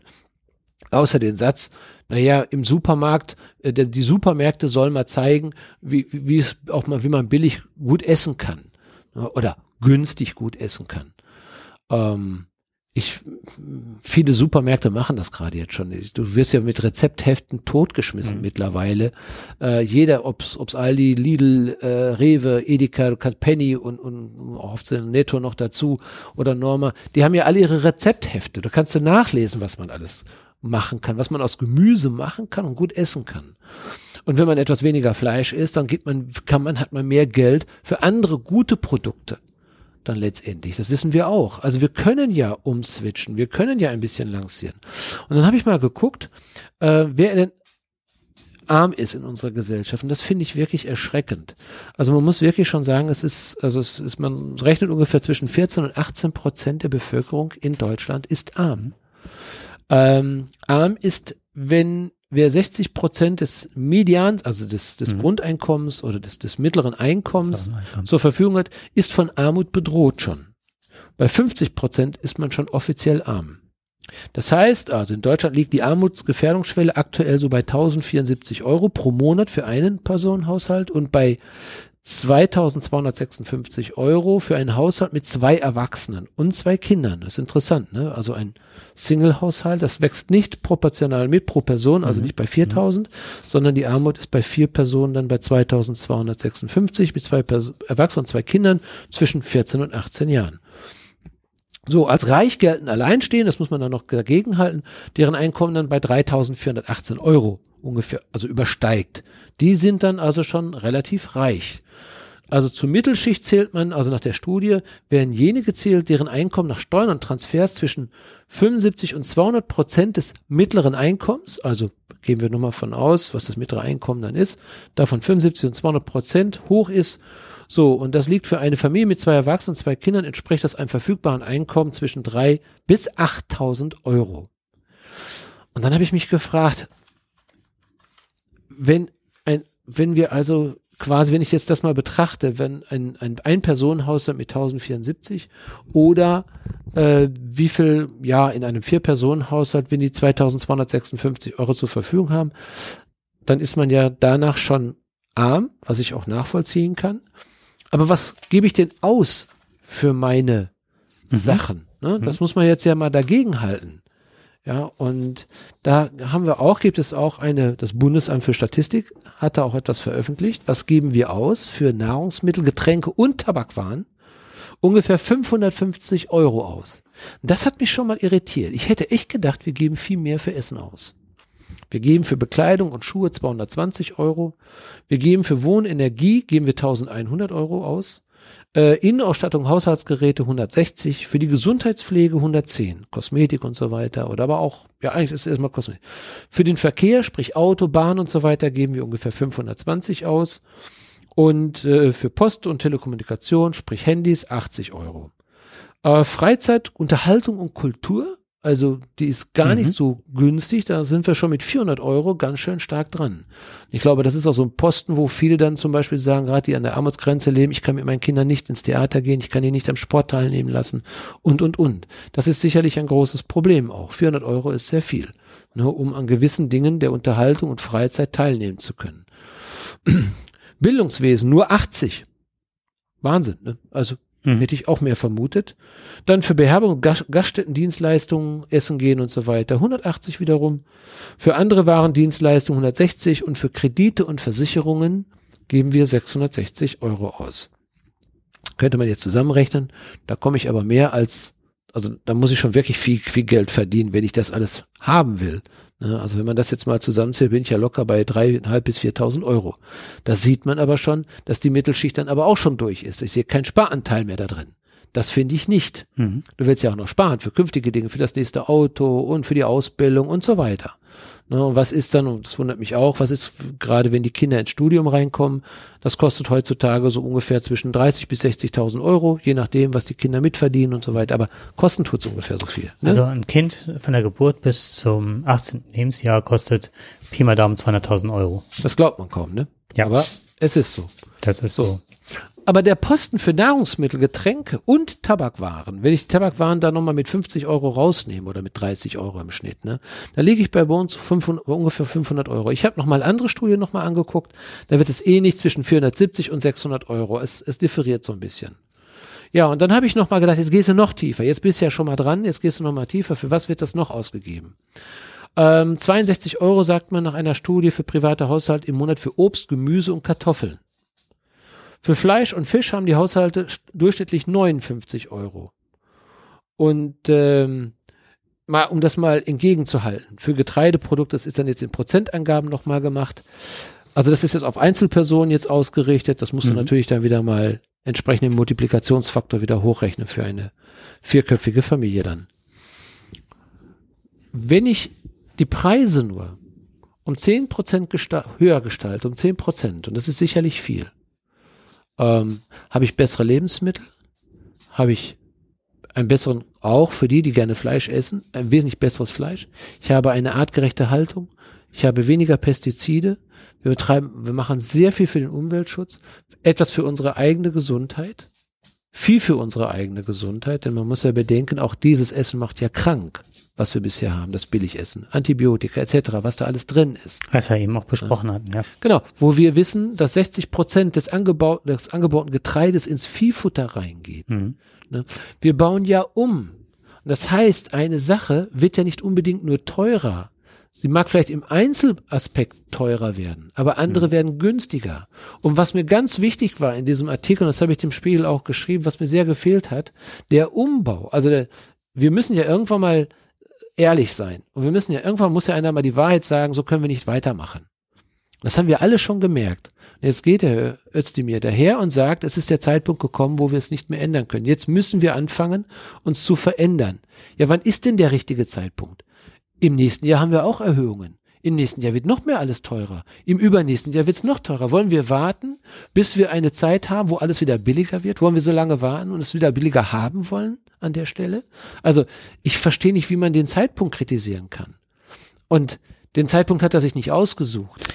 Ja, der mhm. zweite Sache ist der Umbau. Wir wollen doch weg von der Massentierhaltung. Wir wollen doch hin zu einer besseren, besseren Welt. Das schafft bessere Arbeitsplätze.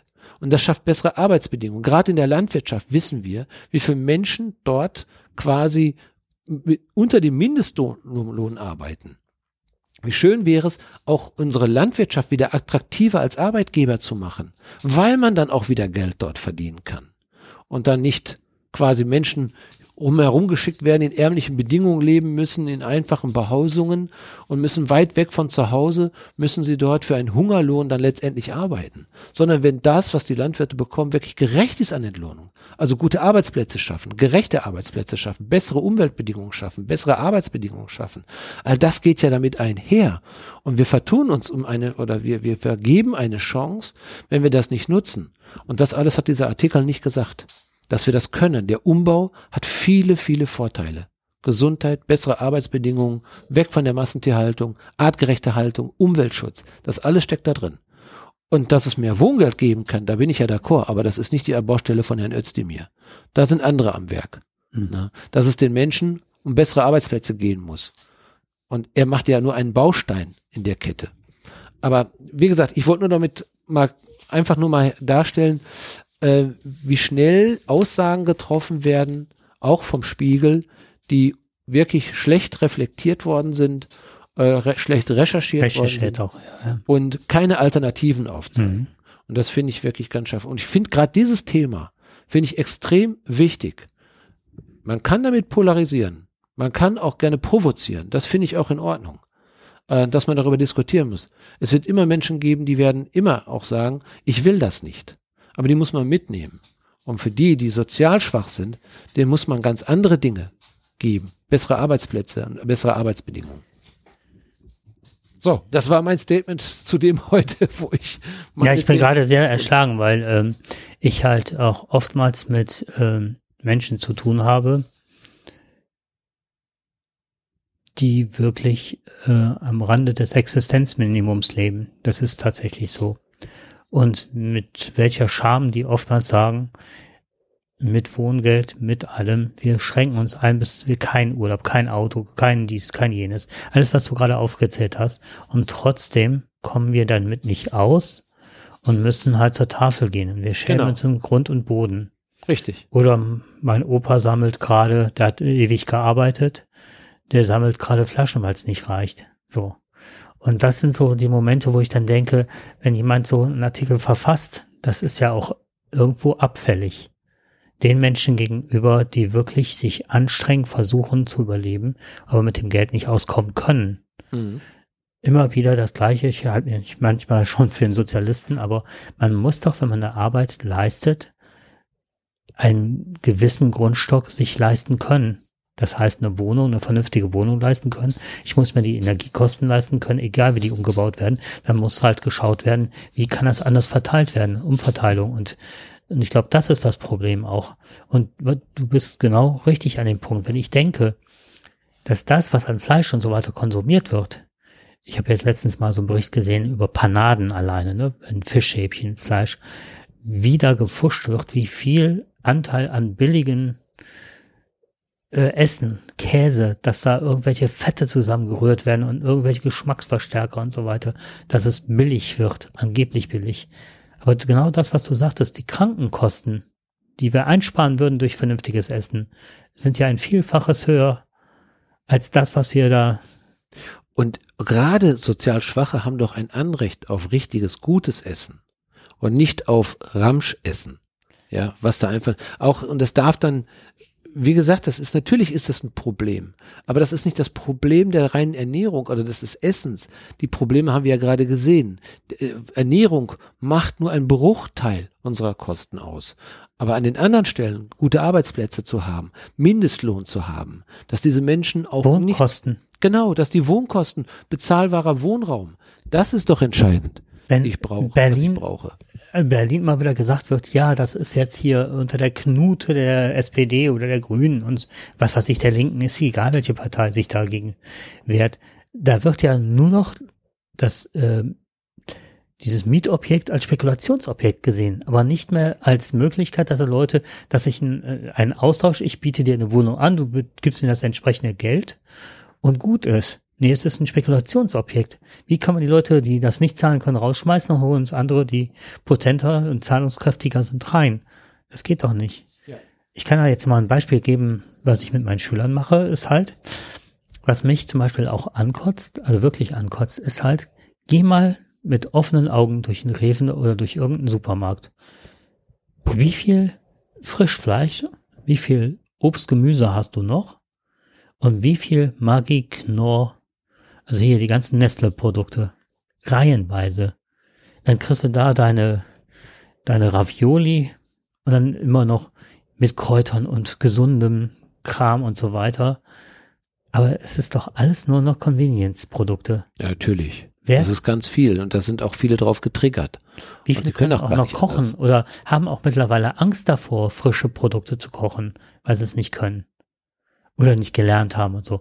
Das ist, das ist das, was ich mit meinen, ich habe jetzt diese Woche, das ist ganz witzig, das was gerade ansprechen, ich mache mit meinen Schülern immer auch so Themenwoche und ich gucke immer, wie kann ich wirklich mit günstigen, aber guten Sachen was kochen, was aber auch günstig, relativ günstig bleibt. Muss halt auch nicht immer mit Fleisch sein und so. Und ähm, die wünschen sich natürlich auch wie andere halt sehr gerne oftmals so Sachen wie, ähm, wie heißt das, ähm, ich gehe zu Subway oder so aber kann man das nicht anders, auch günstiger machen? Und dann habe ich mich die ganze Zeit umgehört und geguckt und nachgekocht schon zu Hause und habe geguckt und habe vier, fünf von den Cookies haben wir gebacken. Wir haben das Brot selber gemacht. Wir haben Teriyaki Hähnchenfleisch gemacht. Wir haben, ne? Und dann haben wir am Schluss mal ausgerechnet, das gehört also mal dazu, was habe ich ausgegeben für eine komplette Gruppe. Und dann war ich dann mit Keksen, mit Hähnchen, mit selbstgemachten, mit Salaten, mit Broten. Was hat man noch? Äh, mit Chips ummantelten äh, Mozzarella-Kügelchen waren wir bei 25 Euro oder was, ne? Aber die sind mittlerweile alle in der Lage, das selber zu kochen, bekommen von mir immer die Rezepte, fünf, sechs Rezepte, die werden dann abgeheftet, dass sie es dann auch lernen.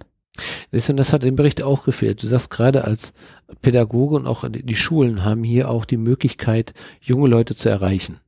Ihnen zu erklären, was es bedeutet, gutes Essen zu kochen. Das muss in der Tat auch nicht teuer sein. Äh, die Kombination, das wissen wir, es kommt auf die Kombination an, auf die richtigen Lebensmittel und wie ich sie zueinander bringe und was ich daraus mache.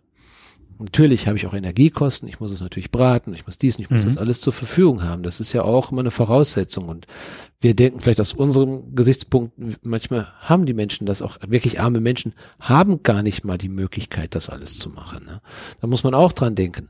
Aber ich meine, erstmal da, das finde ich richtig, dass man schon mal ansetzen kann, wie kann ich meine Sachen selber zubereiten, was kann ich aus, aus wenigen viel machen, ja. Ähm, ich ich habe zum Beispiel selber auch, was ich sehr gerne mache, es gibt sehr viele Streuobstwiesen. Jetzt kann man darüber lachen, wie man will. Ich muss mhm. es nicht, aber da ist zum Beispiel ganz viel Obst, was der Bevölkerung zur Verfügung steht, kostenfrei. Ja, die können gepflückt werden, die können genommen werden und macht daraus dann eben Apfelmus. Kompott oder sonst irgendwas. Das hat mich so gut wie nichts gekostet. Ich habe ähm, in anderen Bereichen, habe ich jetzt, äh, ich, ich sag mal, da kriegst du Kartoffeln oder sonst irgendetwas von dem einen oder von dem anderen. Auch das hat nicht viel gekostet. Du musst ja nicht aufs Feld klauen gehen, aber es heißt ja, dass der Landwirt, wenn du direkt beim Bauern bist, nicht alle haben die Möglichkeit, ich sage nur, es gibt nur, sind nur Beispiele, ne, dass du beim, beim, beim Bauern relativ günstig Kartoffeln beziehen kannst. Auch das ist ein sehr hochwertiges Nahrungsmittel. Dass wir im Winter wieder Kohlsorten wieder mehr essen, und nicht Himbeeren oder äh, Mangos ja, ja, oder genau, genau sonst was. irgendetwas. Ja. Ne?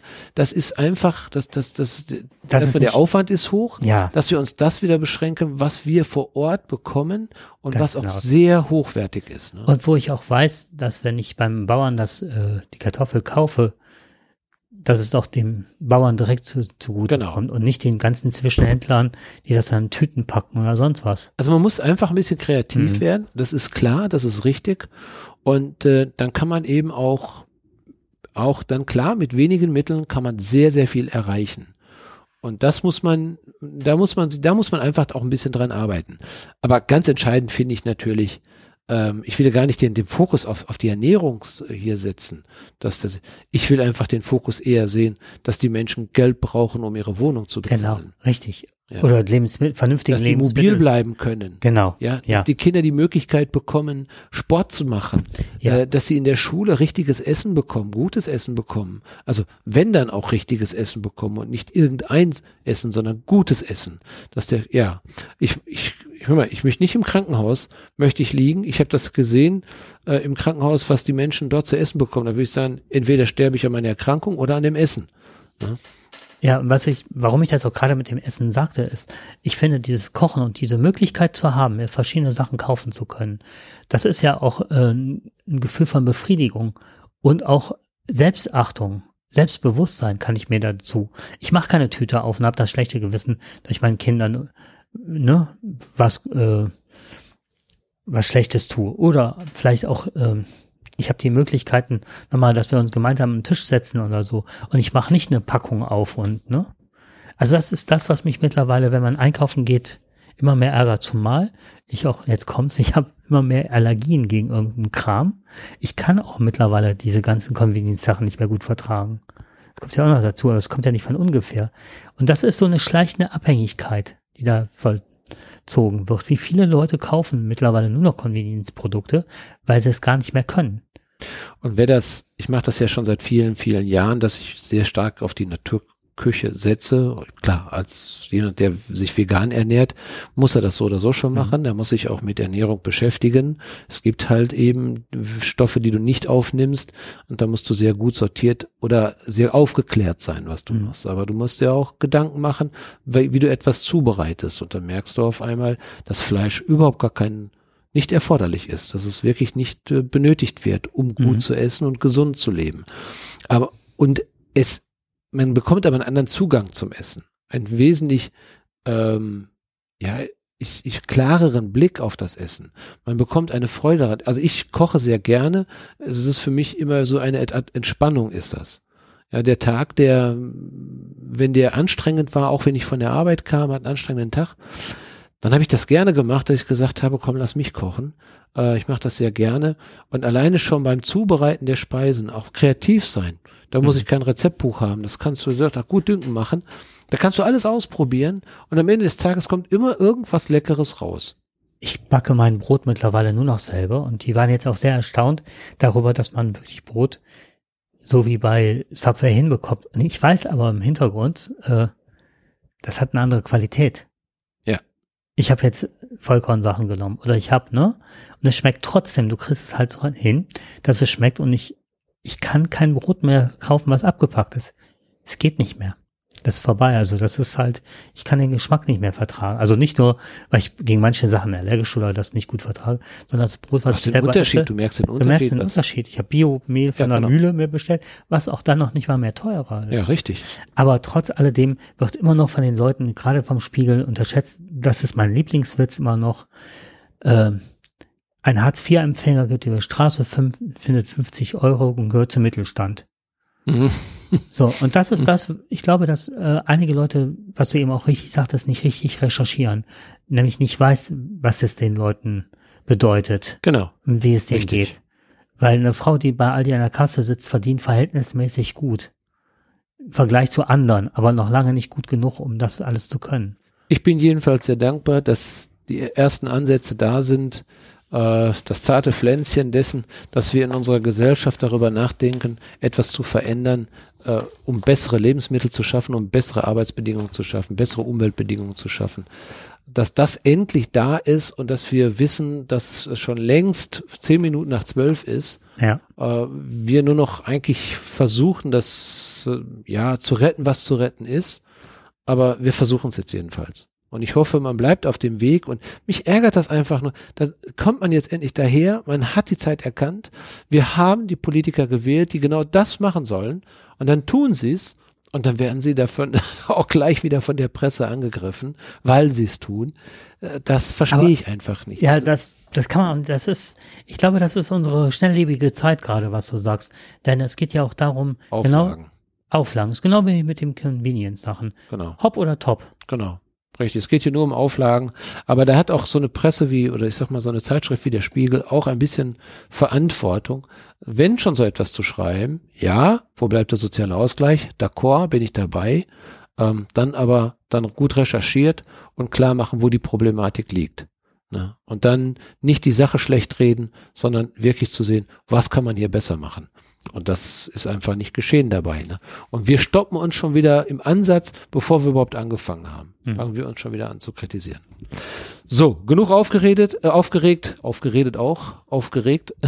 Wir machen uns jetzt wieder mal unseren Joint an. Und kiefen uns jetzt in den Feierabend. Genau. Und schwurbeln ein bisschen. Schwurbeln. Schwurbeln. Schwurbeln. Mhm. Ich habe wieder was dazugelernt. Ja, in diesem Sinne, lasst euch nicht verschwurbeln. Ich bringe jetzt noch mal was bei. Hier in der Ecke, äh, wir haben einen gemeinsamen Freund, der kommt aus Indonesien und äh, ist Moslem. Ganz lieber Kerl. Harry, du bist gegrüßt an dieser Stelle, falls du das hörst. Und äh, meine Oma, bei uns in der Ecke, sagt man immer, wenn man sich verabschiedet hier am Niederrhein und spricht Plattdeutsch, sagt man Allah dann. Das hört sich und aber schon wirklich ein bisschen indonesisch an. Genau. Und er sagte irgendwann mal zu mir, als ich dann ging, sagte dann, Allah dann. Das fand ich so witzig. er kann auch Wenn er mir das jetzt gesagt hätte, hätte ich gesagt, ich kann kein Indonesisch. Ja, ja, genau. Hm. Also in dem Sinne, Allah, macht's gut. Schönen Abend, schönen Tag, schöne was weiß ich. Macht irgendwas raus. Bis Ciao. dann.